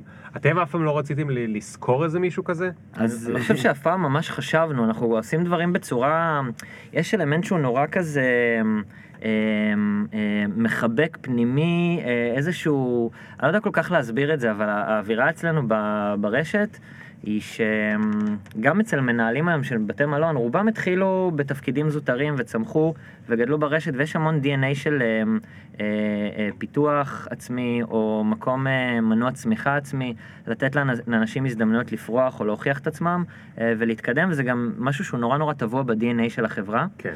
ואני חושב שעצם העובדה שאנחנו מצליחים לעשות את זה היום בעצמנו, עם הרבה מאוד אנשים מוכשרים ויצירתיים, כל אחד בתחומו, ואנחנו נורא מפרים ומעשירים אחד את השני, אני חושב שדווקא מהמקום הזה נוצר משהו שהוא נורא אותנטי, שהוא נורא אנחנו, שאם היית מביא, אני לא, אני לא יודע אם אתה מביא מישהו מבחוץ, אם אתה לא יכול לייצר את זה, כי אף פעם לא ניסינו כזה דבר, אבל אני חושב שזה מתבצע עם כל כך המון כוונה ותשוקה כשזה בא מ-in-house. כן. אה, רגע, אבל אני, טיפ, אני טיפה מסייג את זה. בשנת אה, 2004, אחרי הקמה, אולי אני אספר טיפה טיפה על זה, אנחנו בעצם, הרשת עד שנת 2000, אפשר להגיד, ניהלה מלונות שלושה וארבעה כוכבים די סטנדרטיים. כאילו, אומנם תמיד היה דגש על שירות, ותמיד היה דגש על כזה איזושהי מין א-פורמליות כזאת, של אווירה הרבה הרבה יותר פתוחה, ואולי אפילו להגיע ל- לרמה של סוג של חברות עם אורחים, בטח אלה שנשארים יותר זמן, אבל לא היה איזשהו איחוד, ולא היה לא בוטיקיות ולא קונספטים, זה לא היה קיים. אה, עד שבעצם בשנת 2001 אנחנו לקחנו אה, מבנה שהיה קולנוע אסתר. אה, בכיכר דיזנגוף, זה היה מבנה לשימור מאוד מאוד מחמיר, אחד הקולנועים הראשונים שהיו בארץ, עם המבנה של המדרגות הענקיות של העגולות האלה של הקולנועים פעם, ומלא מסרטות ענקיות ישנות שהיו תקועות שם וכולי, והיינו מאוד מוגבלים במה אפשר לעשות במקום הזה, אה, ובאיזשהו שלב התקבלה החלטה שמה שאנחנו עושים זה פשוט מאוד קוראים למלון מלון סינמה, ומשתמשים בכל החולשות כביכול שיש ל- למבנה, בשביל להפוך אותו למלון שהוא בנוי סביב קונספט של כן, בית מאוד קולנוע. דרמטי כזה. כל המסרטות הישנות שהיו בבית קולנוע עדיין מוצבות בכל מיני מקומות במלון, ויש כן. לנו את הפוסטרים המקוריים מהבית קולנוע שהם חלק מהעיצוב של המלון, וכל מיני מצלמות וזה שמשולבות אפילו בעיצוב אפילו של החדרים, אה, והחדר מדרגות כמובן נשאר כמו שהוא. אה, ואז באמת ראינו פעם ראשונה, בטעות לגמרי אפשר להגיד, אה, אה, אף אחד לא התכוון לעשות בוטיק, כי עוד לא ידענו מה זה בוטיק, ואף אחד לא בדיוק התכוון לעשות קונספט, כי עוד לא ידענו מה זה קונספט, אבל זה ככה יצא. כן. ופתאום ראינו שזה מקבל חשיפה, ופתאום ראינו שיש יחסי ציבור, ופתאום ראינו שיש, שאנשים נורא נורא אוהבים את זה ומתלהבים מזה, ושם היה לנו איזשהו switch בראש כזה של אוקיי, אם עושים משהו מיוחד ועושים משהו קצת שונה, אז יש לזה, יש לזה ערך מוסף תמורה, מאוד מאוד כן. גדול ויש לזה תמורה. אה, ואז המלון הבא ששיפצנו זה מלון סנטר שיק, שגם נמצא על כיכר דיזינגוף. אה, אז הוא לא נקרא מלון סנטר שיק, הוא נקרא מלון סנטר. אה, ובעצם שם פעם ראשונה עבדנו עם חברה בשם Vision Hospitality, שהשתלבו להיות חלק מתהליך החשיבה על הקונספט והיצירה והערך המוסף של המלון. כשלאורך השנים, פשוט מאוד בשלב כלשהו, לפני בערך חמש שנים, אה, מיכאל חי, שהוא בעצם אה, אחד ממקימי Vision Hospitality, הפך להיות המנהל פיתוח עסקי של אה, in-house, ככה מדהים, שזה מדהים. היום, אז אז זה מאז ומתמיד. אז יש לכם את אבל- זה גם in-house. כן, אבל יש לציין שגם מיכאל שעובד איתנו היום, שאז היה כ outsourcing, הוא, הוא גם לא בא מעולם הפיתוח קונספט של בתי מלון, כן. הוא בכלל מתמחה בשמאות של בתי מלון, כלומר, ממקום אחר הרבה יותר טכני, אבל הוא גם חווה את העולם הזה, הוא בא עם המון המון תשוקה לתחום, אה, הוא חווה מלונאות מאז שהוא ילד, יש לו את החיבור לתחום הזה, הוא מכיר את הסצנה בעולם, הוא נורא מחובר למה שקורה, לטרנדים. כן. אה, תגידו, אני רוצה לשאול אתכם משהו. רגע, לא על עולם המלונאות, אלא על עולם של... כחברה. כי אתם... אני לא מצליח להבין, אתם עובדים, אתם שותפים, מה אתם בדיוק, אבל זה נשמע כאילו יש הרבה חבר'ה בחברה, או כמספר חבר'ה בחברה, נגיד אותם חבר'ה שיושבים בתוך הישיבת קונספט, כמה אנשים זה? שמונה, עשרה. שמונה, עשרה. משתנה קצת. לספר שיש ישיבת קונספט כל שבוע, 3-4 שעות, מבלי שאתם צריכים להגיד, זה אומר שכנראה יש שם הרגשה טובה בחדר, אה, לפחות רוב מאוד. הזמן. כי אחרת לא הי- הייתם מפסיקים עם זה, או שהמנהלים הבכירים היו אומרים, טוב עזבו, נסגור את זה בחדר לבד שנינו, והם כבר יעשו מה שאנחנו אומרים להם, או שניקח מישהו חיצוני. זה שאתם מצליחים, אה, אני גם, יוצא לי לעבוד הרבה בתחום הקריאיטיבי, וזה תחום עם הרבה אגו, זה תחום עם הרבה אנשים יכולים להיעלב, וזה, וזה רק מרמז לי שיש לכם שם אווירה טובה. אז עכשיו אני שואל שאלה על חברה, ולא על דווקא בתחום המלונאות. אתם שם חבורה, ואתם מצליחים לדבר ולהבין ולהיות נעימים אחד עם השני, ויש לכם כבר שנים ביחד, אבל גם, גם, גם בלי קשר. עכשיו אתם עובדים עם הרבה ספקים, וזה נכון לכל חברה. מהמם. חברה לוקחת ספקים לעבוד איתה. מה אתם יכולים אה, ללמד אותי, אולי יש לכם איזה טיפ טוב או משהו כזה, על, בעבודה עם ספקים, כדי לגרום לבן אדם הזה שבא מבחוץ להרגיש כאילו שהוא גם מבין מה אתם רוצים ממנו, אוקיי? שזה לא כאילו הוא בא ויש חבורה שבכלל לא, הוא לא מבין את השפה שלהם. שאלה טובה, אני, אני אפילו לא בטוח מאיפה לענות עליה, אני חושב אבל ש... אה, אם אנחנו באים, אה, אם אנחנו מנהלים איזשהו דו-שיח עם ספק, השאלה גם על איזה ספק אנחנו מדברים. נגיד ה- המעצב של הבר שאני מכיר, אוקיי? אוקיי. יש לכם שם קירות מצוירים, יש לכם שם גינה יפה, נכון? אה, מישהו עיצב את זה, מישהו היה צריך אה, להחליט... האמת אה, דוגמה מאוד מאוד טובה. אה, מי שעיצב את, אה, מלון פאבריק ואת בושוויק אה, זה אורן ברונשטיין אה, וברק, שעובד איתו, אה, שהם, אה, אנחנו מאוד מאוד משתדלים לא לעשות את כל המלונות עם אותו מעצב, כי יש לנו איזושהי תפיסה שצריך להיות כל מלון והייחודיות שלו, ושיהיה שיהיה כן. שוני מובהק, אבל הם, אפשר להגיד, היחידים שעשינו איתם כמעט שליש מהבתי מלון שלנו, ואפילו את המשרדים שלנו הם עיצבו. אה, ואנחנו עובדים המון המון שנים ביחד, וגם הם, ברגע שאנחנו עובדים על מלון יחד, אז אולי מתחיל איזשהו שלב של בניית קונספט עוד לפני שהם מעורבים, אבל בשלב מאוד מאוד התחלתי, הם חלק מהתהליך של בניית הקונספט הזה. זאת אומרת, יש להם חלק מאוד משמעותי בלחשוב איזה vibe יהיה במלון הזה. כן. ואיזה איזה סוג של, של חוויה אנחנו רוצים לייצר כן. לאורח שבא עוד לפני שמתחילים לבנות את העיצוב עצמו. אבל איך אתם, איך אתם מספרים להם מה אתם רוצים שהם יעשו? אתם כותבים להם מסמך? אתם עושים להם מצגת? אתם מדברים איתם בטלפון? לא, הם, אה, הם פשוט... אה, הם חלק מהצוות. כן, הם חלק מהצוות, הם מגיעים לישיבה, בין אם זה ישיבת אותה ישיבת פיתוח, או בין אם זה ישיבה שנקבעת במלון, ומדברים, ממש מנהלים שיחה, וכמו שעשינו brainstorming באותה פגישת פיתוח, אנחנו מדברים, אנחנו בעצם ממש מנסים להסביר את האווירה שאנחנו רוצים, מתפתח דיון, ותוך כן, כדי תן דיון... אולי כדוגמה את אה, התהליך שהיה בפאבריק. כאילו, איך ש... אה, מאיפה התחיל בכלל הרעיון של הקונספט של ה... לא, אז כן, אני אני רוצה, חושב אני ש- רוצה להקשות, כי אני רוצה דווקא ספק שהוא לא כבר נהיה איתכם בחבורה. ספק שאתם עובדים איתו רק פעם אחת. ושוב, אתה עם הרכש כנראה עבדת כבר עם הרבה. המונים, הרבה מאוד. ואני חושב ש... כי קודם כל הרבה אנשים שמקשיבים הם פרילנסרים בעצמם, או עצמאים והם ספקים של אה, אחרים, ואחרים יש להם חברות והם עובדים ספקים. ואחד הדברים שאני למדתי כשהתחלתי להיות פרילנסר, זה שלא מלמדים אותך להיות פרילנסר. אז מגיע בעל מקצוע, נכון. חוץ משהוא בעל מקצוע, הוא צריך לדעת לתקשר עם אנשים, ל- ל- להיות ביזנסמן, לעשות משא ומתן, כל מיני דברים שאתה לא יודע, כי אתה, אתה חשבת שאתה רק תעשה את המקצוע שלך, אבל עצמאי ולא כשכיר, פתאום אתה מגלה שאתה צריך להיות ביזנס. אה, ואז יש מלא מלא מלא תקלים, נכון? נכון, נכון, לגמרי. האמת היא שאני תוך כדי שאתה מספר את זה, אני נזכר באיזשהו משהו שהיה לי במלון, שכזה היה נורא נורא מקרי, אה, מדברים על ספקים, נכנסה בחורה אה, נורא חמודה ונחמדה, והיא מספרת שהיא מעצבת, ויש לה כל מיני מוצרים כאלו ואחרים, ואם אפשר לשתף פעולה למכור דברים. מעצבת באיזה תחום? מעצבת אה, בתחום, עם מעצבת מוצר, אבל בגדול באה מעולם העיצוב הגרפי, איור, אה, איורים, אה, כל מיני אה, אה, מוצרים שקשורים לגרפיקה. אה, היא הייתה גם בחורה יחסית צעירה אחרי הלימודים, אה, רצתה קצת לתת לעצמה איזשהו פוש, ונכנסה די במקרה למלון. אה, לדעתי אפילו עברה במקרה, ראתה שיש מלון ונכנסה, והציעה לי את המוצרים שלה, ואמרתי לה, תראי, אה, בגדול אה, זה פחות מדבר אליי, פחות שייך לקונספט, אבל יש לי איזושהי תחושה ש... בוא, בואי נקבע להיפגש מתי שזה לא הזמן, אני גם לא כל כך פנוי מחשבתית, בואי נקבע, נשב מתישהו, תראי לי את הדברים שלך, נראה מה יהיה. קבענו להיפגש, נפגשנו, אמ, ובאמת הבנו שהמוצרים שהיא רצתה פחות מתאימים למלון, אבל מאז התחילה שיחה מאוד פתוחה אה, וחופשית, ואז חשב, חשבנו ביחד, רגע, את יודעת מה? את עושה דברים נורא מיוחדים, צבעוניים, מדליקים, ובא לך לתת איזשהו פוש, לקחת איזה פרויקט ולעשות משהו נורא מיוחד. אני פתחתי מלון, אני גם רוצה לעשות אה, דברים חדשים ומיוחדים, אה, ואני רוצה לעשות משהו שהוא נועז, משהו שעדיין לא עשיתי, משהו שהאורחים שלי יוכלו ליהנות ממנו.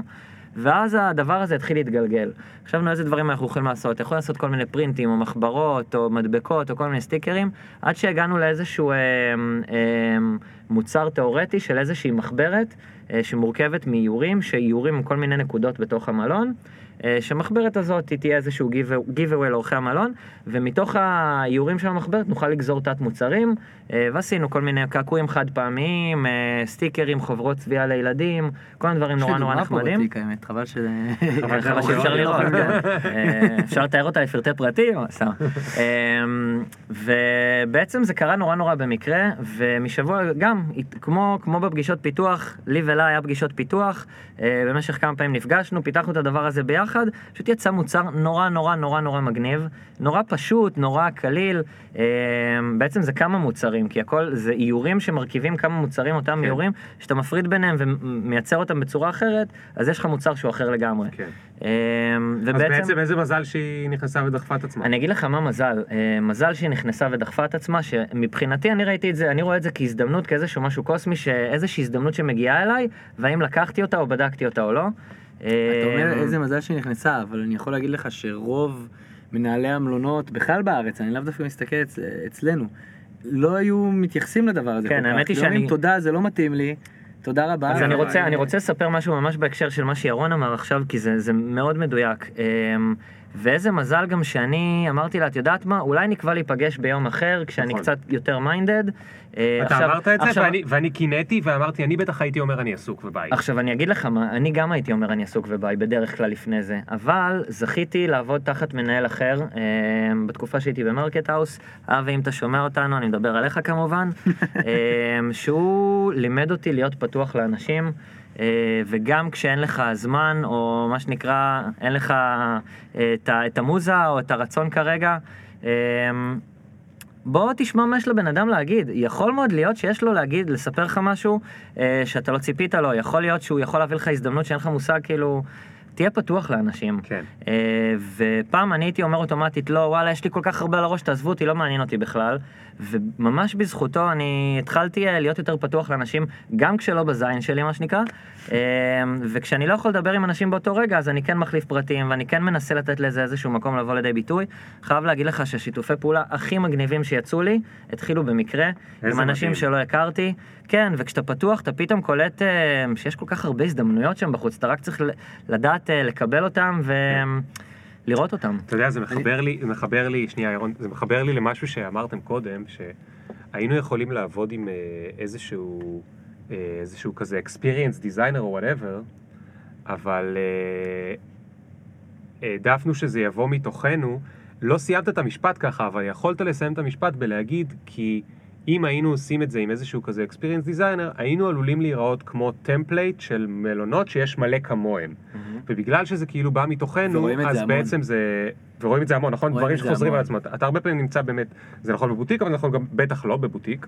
אתה בא למלונות ואתה אומר, טוב, את ה template הזה כבר ראיתי. אגב, אנחנו עכשיו... אה, אה, אה, שנייה, אז מה שאמרת עכשיו התחבר לי לזה, כי גם זה שפתאום פגשת אותה, והיא הגיעה לדבר הזה, והיא לא מתחום המלונאות, אז פתאום יש משהו כל כך שונה במלון, כי הגיע אליו מישהו שפשוט רואה את זה בעיניים חדשות לגמרי. וגם מי שכאילו מומחה בלעשות לזה מלונאות וכל פעם להמציא את עצמו מחדש וזה, עדיין יש לו כבר בתוך המוח מלא טמפליטים שהוא ראה, והוא בלי לשים לב עושה משהו שהוא קצת דומה למשהו אחר. ואני חושב שזה בכלל לקח מצוין אה, שקשור לנושא של להביא אנשים מתחומים שהם לא קשורים לתוך העסק שלך, או לתוך ממש. היצירה שלך, או לתוך הקריאיטיביות, כי הם פשוט מביאים זווית שגורמת לדברים להיות פתאום אחרים. כן, אגב, זה לגיטימי לא רק ליצירה, אני יכול להגיד לך גם מהאורחים שלי, אני נמצא כל היום במלון ואני מכיר את המלון כמו את כף היד שלי, אבל בגלל שאני מכיר אותו כל כך טוב, יש הרבה דברים שאני בכלל לא אראה כשהם מול הפרצוף שלי, אה, כי אתה כבר רגיל איך הדברים נראים, ולכן נורא... נורא מעניין לשמוע מה יש לאנשים שנכנסים פעם ראשונה להגיד, איך הם חווים את המקום. וזה משהו שלמדתי עם הזמן גם, אה, אני, אני ממש מזמין ביקורת, או שואל אנשים איך היה להם, או מבקש מהם גם לשמוע את הצד הפחות אה, חיובי, אם היה כזה. אה, כי אנשים, אה, בזכות אנשים, והעין היותר אה, אה, אובייקטיבית שלהם, אובייקטיבית וטריה, הם אה, מראים לי דברים שלא הייתי יכול לראות לבד בחיים. כן. בין אם זה לספר לי סיפור, או בין אם זה לגרום לי לראות איזושהי, איזושהי תקלה, או איזשהו משהו אסתטי לא טוב שבמלון, אה, או אם מציעים איזושהי הצעה, כן. שזה פשוט גאוני, איך לא חשבתי על זה קודם, אבל... זה העין הרפרשית. בדיוק. מה רציתי להגיד ירון? כן, לא, זה, זה מאוד מתקשר. קודם שאלת מה הכוונה בפיתוח של מוצרים חדשים וכולי, אז זה, אז זה בדיוק מה שליאור סיפר. זו דוגמה מאוד מאוד טובה להיות פתוח, לשמוע מספקים שלך או אנשים שהם לא ספקים שלך, אבל באים איזשהו רעיון או איזשהו מוצר חדש, ולהיות פתוח לשמוע ולקבל את זה, שאני חושב שזה משהו שהוא מאוד מאוד לא שגרתי כן. בימינו היום, וגם אני חושב ספציפית אפילו בעולם המלונאות. תגידו, מה, מה, מה, את- מה ממש קשה? מה ממש קשה, יש הרבה דברים שממש כי, כי, אה, הכל נשמע מה זה כיף. אמ, יש הרבה קושי. תראה, אני חושב שכל אחד חווה קושי ברמה מאוד סובייקטיבית, כלומר כל אחד מתמודד עם אז מה קשיים קשה שלו. לכם? אני חושב שמה שהכי קשה זה עומס. זה העומס וזה ההישאבות לתוך העבודה. אולי בחלק, כאילו בחלק מהמקרים גם בגלל ההתחברות לדבר הזה והטוטליות שזה מייצר לך, אה, אז העומס שזה יכול ליצור, אם זה במלון, אז זה עצם זה שהמלון חי וקיים 24/7, וליאור אמר, זה הבייבי שלך, אז, אז אתה האבא של הבייבי הזה. כן, כן. וכשיש לך תינוק, והתינוק קיים 24/7, אז אתה עם attention עליו 24/7, ובמקום שלי זה, זה עצם העובדה שיש כל הזמן אין סוף לפתח, לשפר, כן, לשנות, כן. לבדוק, לשמוע. אה, אז, אז ככל שאתה יותר בתוך זה, אז אתה גם יותר דורש מעצמך, וזה... כן, אז, אז, אז בהמשך לזה, לי- ליאור, אני רוצה לשאול אותך, אתה, בגלל שיש לך עוד כמה שנים פור, וכבר ציינת שהיה לך בהתחלה, הבנת שאתה צריך ללמוד מתי לשחרר. תן לי איזה טיפ בנושא הזה, זאת אומרת, משהו שאתה למדת, טיפ זה מילה מפגרת, אבל משהו שאתה למדת על עצמך, על דברים מסוימים שאתה יכול לשים בצד, או איך לשים אותם בצד, או תראה, קודם כל למדתי... כדי להתמודד עם העומס המטורף. דבר ראשון שלמדתי זה שכשאתה, כשדברים מרגישים נורא מתסכלים, מייאשים, אה, חסרי אונים, או לא יודע, אתה במקום נורא פסימי ברגע מסוים, זה עובר. זה הדבר הראשון שלימדתי את עצמי, כי אחלה פתאום... של מוסר השכל. כן, כי בעצם אם, אני, יש לי נטייה נורא לאימפולסיביות, או לפחות הטבע שלי לוקח אותי לאימפולסיביות, וכשאני מרגיש משהו נורא נורא חזק, אז בא לי לעשות איתו משהו. ו... והבנתי שתחושות עוברות, ודברים נראים אחר... אחרת יום אחר כך, והתגובה שלך, או האופן שבו לקחת את הדברים, אה, אתה יכול לבחור את הדברים, לעשות את הדברים אחרת עם קצת יותר פרספקטיבה, או טיפה יותר peace of mind. אה, אז קודם כל למדתי, אני לימדתי את עצמי ואני עדיין מלמד את עצמי, אה, איך לא לקחת דברים יותר מדי קשה באותו רגע, ואיך לתת גם לפרספקטיבה של אחר כך לבוא וללמד אותי. אז גם אם יש לך רעיון מטורף כאילו שהיה לך עכשיו בראש, אתה לאו דווקא תעצור עכשיו את הכל, אלא תגיד בוא נראה אם מחר הרעיון המטורף הזה עדיין נראה מטורף. אני עדיין, אני עדיין בן אדם אה, שיש בו איזשהו, בגלל שההתלהבות שלי נורא לוקחת חלק בעשייה, ויש בי את החלק, את הפן האימפולסיבי הזה, אז אני עדיין אימפולסיבי, אני פשוט יודע לרסן את עצמי יותר טוב מבעבר. כלומר, אני מדבר לעצמי, רגע, רגע, רגע, שנייה חבוב, לאט לאט, אתה לא חייב עכשיו, רגע. אה, ומהמקום הזה, אה, אתה יודע, אתה הופך להיות אולי קצת יותר שקול. אני חושב שעדיין יש לי דרך ארוכה לעשות, אגב, כן. אני חושב שיש לי ניסיון של עשר שנים בתחום. אה, ועשר שנים זה כלום ביחס למה שיכול להיות בלייפטיים, אה, ואני נורא גם משתדל ללמוד מאנשים שמסביבי, כמו שסיפרתי לך למשל על אבי, אה, או בכלל אה, מנהלים שעבדתי איתם, את ה- אתה פתאום קולט סגנונות שונים, וזה מדהים לראות איך אנשים עושים דברים אחרת. אז, אה, אז אני חושב שזה הדבר הכי משמעותי, כאילו, מבחינתי, זה הקטע הזה של לא לקחת דברים קשה מדי, בטח ובטח כשאתה עושה משהו שהוא נורא... כן. אתה יודע, אנחנו באים ממקום נורא, נורא רגשי, אני לפחות בן אדם, הרגש תופס תפקיד נורא נורא חזק, אה, והצלחה היא מדהימה, אבל גם הכישלון הוא נורא נורא מבאס. אה, לא לקחת את זה למקומות הקיצוניים, וקודם אז ירון אמר שקשה בעיניו העומס, מה קשה בעיניך? כל העומס חד משמעית גם קשה בשבילי, אני פשוט אה, מבין שזה לא ייגמר לעולם, וזה קצת הופך את זה לקצת יותר קל, כשברגעים שזה נופל האסימון, ואני עכשיו אני יכול להגיד את זה, ובעוד שעתיים להיות במקום אחר לגמרי, אמנם. אני, אני יכול בסדר, להגיד, זה נחמד אני- שפה שעה, מדברים שעה בפודקאסט, הכל נרגע. כן, הכל סבבה פה כן, בחדר, כן, שקט, יש. אחלה אקוסטיקה. לא, תשמע, אבל ברצינות, זה, זה עבודה עצמית, זה המון המון עבודה עצמית, ויש, אה, אתה צריך ללמוד להכיר את עצמך יותר טוב, ולדעת אה, באיזה מקומות אולי אתה יותר חלש בהם, כן. אה, ולהיות טיפה יותר מרוסן לפעמים הבאות, ולאט לאט אתה, אתה נהיה איזשהו, אה, אה, אה, מגבש איזושהי דמות מקצועית, או איזה שהם כל מיני מנגנוני הגנה, אה, שעוזרים לך להתמודד יותר טוב עם כל הסערות שאתה חווה לטוב ולרע. כן. אני רוצה גם אה, בנושא הזה, אני זוכר תקופה שבה הייתי מקבל סדר גודל של ממוצע של 200 מיילים ביום. כי כשאתה מנהל, בטח כשאתה מנהל רכש ולאנשים יש אינטרס לפנות אליך ולהציע את השירותים שלהם, אז אתה מקבל המון המון פניות, לפעמים זה מספקים, לפעמים מכל מיני דברים אחרים, אה, ודווקא מהתפיסה של ליאור אמר קודם, של להקשיב לכל אחד ולראות אולי יש כן משהו שמעניין, אז אתה רוצה לתפוס את הכל, ואני כן. זוכר שנכנסתי לתסכול מאוד מאוד גדול של, אוקיי, אני מקבל 200 מיילים ביום, אני עובד בטירוף, יש לי גם פגישות, יש לי גם דברים, אז אני מצליח לענות על 50 מיילים מתוך ה-200, וגם ה-50 האלה שאני עונה עליהם, מייצרים 100 מיילים חדשים, כי זה מייצר את השרשור של ההמשך של זה, ופתאום כל יום אה, רק יצר עוד יותר ויותר ויותר עומס, ואני זוכר שנכנסתי לתסכול מאוד גדול, ואז מישהו אמר לי, תגיד תודה. אני אומר לו, למה, למה, מה, מה זאת אומרת, למה להגיד תודה? אני לא מספיק לעשות שום דבר ממה שאני צריך לעשות. הוא אמר, תחשוב שהיית צריך מחר לבוא למשרד, ולא היית יודע מה אתה צריך לעשות. אז עכשיו יש לך רשימה של דברים שאתה צריך לעשות. כל דבר שתספיק הוא בונוס.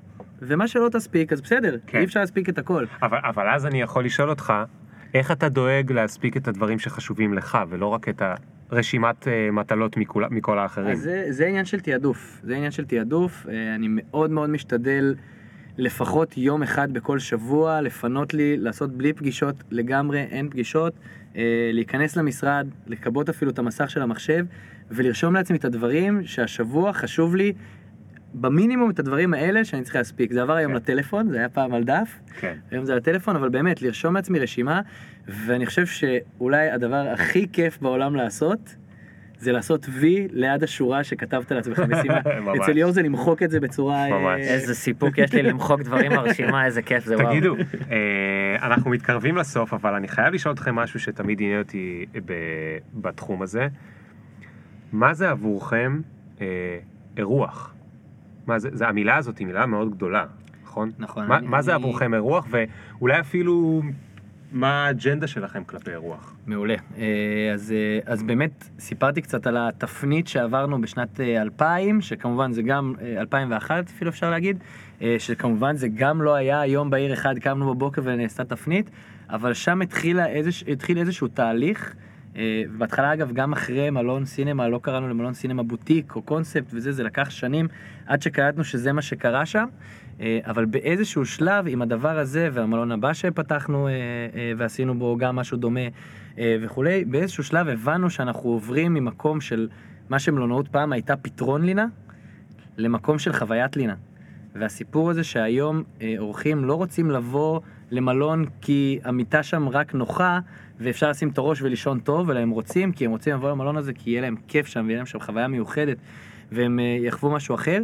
כשהיום אני יכול להגיד, עברו 17-18 שנה מאז שהתחיל התהליך הזה של מפתרון לינה לחוויית לינה, היום אנחנו כבר מבינים את השלב הבא, שאיך שאנחנו רואים אותו זה מהסיפור הזה של חוויית לינה, אפשר לקרוא לזה לחוויה כוללת. זאת אומרת, היום אורח רוצה לבוא, ולא רק להרגיש שהייתה לו חוויה בתוך המלון, אלא הוא רוצה להרגיש מקומי, והוא רוצה להרגיש שהמקומיים באים לאיפה שהוא מתארח, והוא רוצה להרגיש שהוא הולך לאיפה שהמקומיים נמצאים, והוא רוצה להרגיש שבגלל שהוא אה, ישן במלון פאבריק, או במלון 65, או לא משנה באיזה מלון שהוא ישן, בגלל שהוא ישן שם, הוא מגיע למקומות שווים בעיר, או כן. בארץ, בגלל שהוא במלון. אז, אז בגלל זה עכשיו יש לכם נגיד ברים אתם פותחים, אה, יש את. האפריטיפו נכון, יש את זה, ב-65, גם- ו- גם זה הבנו הבנו שאנחנו אה, יש דברים שאנחנו לא יודעים לעשות אה, או לא יודעים לעשות ברמה הטבעית או לא הכי טוב. אה, והבנו שבשביל לעשות את ה... לתת חיים ולהצליח לבנות מוצר אה, ממקום שהוא לא טבעי בשבילנו, יכול להיות שבמקום הזה, אולי שלא כמו מה ששאלת קודם על אה, אה, להביא מישהו מבחוץ שיעזור לנו לפתח את הקונספט, אה, לפתח שותפויות כאלו ואחרות עם אה, אנשים שבאים מאיזשהו תחום אחר, וביחד לייצר אה, מקום חדש. אה, שכל צד מביא את, ה, את הערך המוסף שלו, את הכוח שלו. בבושוויק אתה יכול לראות את זה גם בפונטנה לצורך העניין, זה שני מקומות שפתחנו עם קבוצת אימפריאל, וממש יש לנו שיתוף פעולה אסטרטגי. אה, עכשיו הכל ברור. כן, אנחנו אוקיי, בגלל זה הקוקטיילים ככה. בגלל זה הקוקטיילים. ככה. אוקיי. היה עוד משהו שרציתי להוסיף קודם למה ששאלת, מה זה בעצם בשבילנו אירוח. כן. אה, אחד הדברים שאני שומע הכי הרבה, אולי הדבר שאני שומע הכי הרבה מאורחים שלנו, אה, שבאים מהמקום הזה של אה, וואו, איזה כיף לי, או לא חוויתי חוויה כזאת בעבר, זה אנשים שלא היו במלון בוטיק קודם. אנשים שרגילים ללכת למלונות סטנדרטית, מלונות יותר גדולים, אה, חלקם מאוד מפוארים, חלקם יותר סטנדרטיים, אבל זה לא העניין, העניין הוא שהם... אה, כשאתה מצליח לייצר קשר אישי, כשעובד מייצר קשר אישי עם אורח, כשיש אווירה שהיא גם מאוד מבוססת על מתן שירות ברמה גבוהה, אבל גם מאוד בגובה העיניים, כלומר, זה שאני, שאחד נותן שירות ואחד מקבל שירות, זה לא אומר שאחד הוא יותר אנושי או פחות אנושי מהשני. שנינו אנשים, לשנינו יש סיפור, אה, שנינו יכולים לשתף דברים ולשמוע דברים, אה, ואני חושב שאנשים, כשהם חווים את זה בפעם הראשונה, האורחים שלנו שהם חווים את זה בפעם הראשונה, הם פשוט נפתח להם משהו שהם בכלל לא ידעו שקיים כן. בעולם המלונאות, בעולם האירוח. אה, ואני חושב שבזה, פה, פה היית שם את תשומת לב, כי אני חושב שבזה אנחנו באמת מתמחים, אנחנו וגם כל העובדים בכל המלונות, שהם... אה, אתה יודע, עם הזמן מאמצים את ה-DNA, העובד מתחיל לעבוד אה, באחד המלונות ברשת, אז הוא מאמץ את ה-DNA, ואתה רואה איך לאט לאט אה, אה, אותו עובד אה, אה, יוצא ממנו, יוצא, יוצאת האישיות שלו באה לידי ביטוי, והוא פורח במקום העבודה, והוא מרגיש בנוח, ואיך האורח מקבל את זה ומרגיש את זה, ומרגיש גם את התחושה הנורא בטוחה, או אה, את, את המשפחתיות הזאת שהעובד חווה, וזה בעצם מייצר איזושהי אווירה נורא הרמונית בין, בין כולם. זה נחמד. כן. תגידו, מה החלומות שלכם? וואו, אה, שאלה טובה. בתחום- הזה. כן, לא? נפתח את הכל. אני חושב שהחלום הגדול שלנו זה אמ, להמשיך ליצור, אה, לעשות דברים חדשים, לעשות דברים שהם אולי לא עשינו פעם, או אולי אפילו לא קיימים. נורא בא לנו לעשות דברים נועזים, אה, להמציא מחדש את המלונאות, או אה, לתת איזשהו אה, פן משלנו בכל אה, עולם המלונאות בארץ, ואולי גם בעולם. אה, ולבוא לידי ביטוי, כמו כל אנשי דור ה-Y. אנחנו נורא רוצים אה, אה, להמשיך את העסק הזה ברוחנו, ולתת לו דם צעיר, ובעצם להמשיך לפתח אותו, לא, לא, שלא יישאר סטטי, כלומר, כן. שהדבר הזה ימשיך לקרות. מה איתך? אז קודם כל אני מאוד מתחבר, לי ולליאור יש הרבה שיחות על זה, קשה מאוד לזקק את זה למשפט, אבל אני חושב שבאמת להישאר בפרונט, אבל, אה, אה, או להישאר מובילים בתחום הזה, אבל לאו דווקא להישאר מובילים בצורה שזה קיים היום, אלא להיות מאוד מאוד פתוחים. עם ראש פתוח ומאוד מאוד דינמיים, אם זה באמת מה שעשינו עכשיו עם תחילת ההקמות של הברים שנמצאים בתוך המלונות, כי הבנו שהאורחים שלנו רוצים להרגיש שהם נמצאים איפה שהמקומיים באים לבלות ולבלות כן. עם המקומיים וכולי, אה, וזה יכול להיות בהרבה מובנים אחרים, זה יכול להיות אה, אה, בטכנולוגיות שנכניס לבתי מלון, שזה משהו שאנחנו גם מאוד מאוד דוחפים לו, ש, שמן הסתם הדור המבוגר יותר פחות מבין ופחות הלך לכיוון הזה, אז זה משהו שגם רק בשלוש-ארבע שנים האחרונות הכנסנו משהו כמו ארבעה, חמישה, אה, ארבע-חמש מערכות חדשות. לתוך המלונות אה, אה, בין סטארט-אפים כאלה ואחרים, או, מה, מאיזה... דבר, מה? תן דוגמה. אה, הכנסנו אה, איזושהי אפליקציה שמנהלת את כל הנושא של התחזוקה בבית המלון, זאת אומרת זה משהו פנימי לגמרי, כן. זה משהו שמנהל ההחזקה ומנהל המלון ופקידי הקבלה והמנהלות משק, אה, והמנהלות ועובדי המשק בעצם מתקשרים אחד עם השני תקשורת פנימית לנושא הזה של תחזוקה ו- כן. ו- ומשק וכולי. אה, הכנסנו אפליקציה בשם The Service, שזאת אפליקציה שאמורה לשפר את השירות לאורח, שהאורח יכול בעצם קודם כל לתקשר עם המלון גם לפני, גם בזמן וגם אחרי השהות שלו Mm, במלון. לשדר את הפרופיל שלו ואת העדפות שלו למלון, לנהל צ'אט עם המלון, לראות המלצות, לכל מלון המלצות למקומות שנמצאים אה, אה, באזור שלו, אז יש את זה, אה, מערכת שקשורה לכל הסיפור הזה של רכש והזמנות וניהול אה, ניתוחים של... אה, של אה, מדהים. אני יכול להגיד לכם שזה מאוד בולט ש... כאילו אחרי אה, שעה וכמה אנחנו מדברים? שעה ושבע עשרה דקות. אה, אני השתכנעתי שאתם לא שם בגלל אבא שלכם. כאילו זה לקח לי שלוש דקות בערך, אבל מאז גם השתכנעתי שאתם כאילו מלאים לזה, מלאים בתשוקה לזה, אה, as if כאילו לא היה לכם שום קשר ל, ל, עם איזשהו דור קודם. אה, מה שאני חושב שכן קיבלתם מהדור הקודם, הוא לא נמצא פה להגיד לו תודה, אבל אני חושב שזה מאוד בולט, ויוצא לי, יש פרקים, ירון אמרת שאתה אולי קצת מכיר את הפודקאסט, יש פרקים שאני, זה מאוד uh, מרשים אותי הערכים שהגיעו מהבית, מהמם. ואיך בסוף משפיעים על קריירה של בן אדם, לא במובן של כמה כסף הוא עושה או לא וזה, אבל במובן של כמה הוא מחובר ואיך הוא רואה את הדברים שהוא עושה, כי יש הרבה דרכים לראות את מה שאתה עושה. ובין אם זה הערך של אה, לבוא מלמטה ולהתחיל בקבלה ו- ו- to earn your place, בין אם זה הערך של אה, שיתופיות, זה שאתם אתם משלימים אחד לשני את המשפטים ואתם גם באותה פגישה שנמצאת כל שבוע. וזה נחמד לראות, ו- ו- ויכול להיות שזו הסיבה גם שזה שונה מהרשתות מלונות שאני מכיר, כאילו בתור, אה, לפני עולם הבוטיק. אה, אה, הרש- הרשתות הגדולות, שזה הדבר היותר אה, סטנדרטי. אה, וזהו, תשמעו, היה לי ממש כיף. גם לנו. היה באמת כיף. זה מאתגר אה. להיות עם שניים, אז אני שמח שהצלחנו. זו פעם ראשונה שאתה עושה אני בעצם אה, חושב שני אנשים, שכן, נכון? אני חושב שכן. וואו, יפה. אני די בטוח שכן. אה, אולי עוד פעם, לא, הייתה עוד פעם אחת עם זוג ארכיטקטים שהם שותפים, ויש להם משרד ארכיטקטים מדהים שנקרא XS, וגם איתם זה עבד רק בגלל שהם השלימו אחד לשני את המשפטים. זה היה אה, אה, פרק מדהים אגב, אם אתם צריכים ארכיטקטים, אה, אלא- ספציפית למלונות בוטיק, בגלל שהם הם הגיעו לקונספט של איך לעשות עיצוב במקומות שאין בהם הרבה מקום, שיש בעיות נדל"ן, כמו בישראל. כן. כן. אה, אז זה היה כיף, אבל גם איתכם היה לי מאוד מאוד מאוד כיף. אה, והיה נחמד לגלות שאטלס, רשת המלונות, זה בגלל דפי זהב, ולא בגלל איזה אה, סיפור אה, אה, מומצא כלשהו.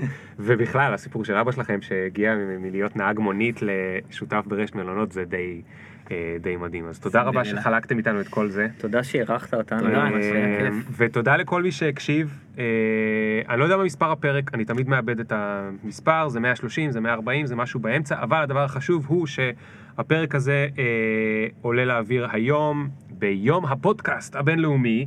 יצא לנו קצת מעפן כי זה ראש השנה, ויש כאילו תחרות על אה, איזה יום זה באמת, האם זה ראש השנה או שזה יום הפודקאסט הבינלאומי, אבל זה גם יום הפודקאסט הבינלאומי. אה, אני שמח אישית אה, לעשות פודקאסט בכל שבוע, לא רק ביום הפודקאסט הבינלאומי, אבל זה כיף, כיף. כל מי שמקשיב הוא כנראה לא בפרק הראשון ולא השני, אלא בפרק העשירי או החמישים או המאה. זה גם אחלה הזדמנות להגיד תודה לכל החבר'ה שמלווים את הפודקאסט הזה כבר הרבה מאוד זמן. אה, אפילו שאתם לא פה באולפן, אה, אנחנו מרגישים את זה. והנה יושב פה ירון שאמר ששמע קצת פרקים ופוגש אתכם ברחוב, פוגש אתכם באימייל, זה מאוד מאוד מאוד מאוד כיף. Uh, ואני יודע שאני אבוא לבקר אתכם בבושוויק, אולי פעם הבאה אני אסמס לכם לפני זה. אשמח. אז uh, נוכל להמשיך את. השיחה על, הבר. Uh, וגם uh, לפחות עוד מקום אחד שבא לי לבקר, שאמרת אותו קודם, קראו לו פנטום? פונטנה, שאגב הוא. ממש פה לידך, אה, אנחנו ממש קרובים רוטשילד אליו. 65, כן. רוטשילד פינת נחמני. רגע, זה איפה שאני יושב באפריטיבו? כן, אה, גם שלנו. אה, פונטנה כי הכל מזריקות שם, כן, וזה, זה המקום. אוקיי, האחרון לי, שפתחנו נכון. ביחד. אוקיי, לא, זה מדהים. ואני לא יודע אם אתם רוצים שאני אספר, אבל בחמש או שש, ממש שווה להיות רוצים, שם. רוצים. אתם רוצים? בטח, אה, אוקיי, לא, לא? כי זה כאילו יותר, זה כאילו אפי האוור, אני אף פעם לא יודע אם בעל עסק רוצה שזה להפי האוור, מה, כן, אז תקשיבו, יש שם אפי. האוור ממש שווה, אה, עם אפריטיבו כמו באיטליה, עם, אה, יודעים לעשות שפריץ טוב.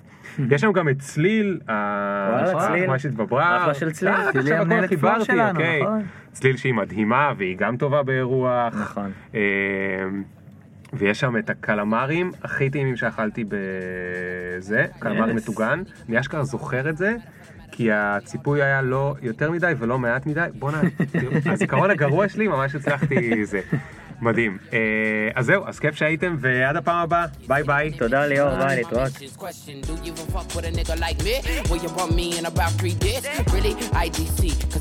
nigga talk, they can't see the big up picture. Fuck your filter, me can't go run, but me can't repeat. Nah.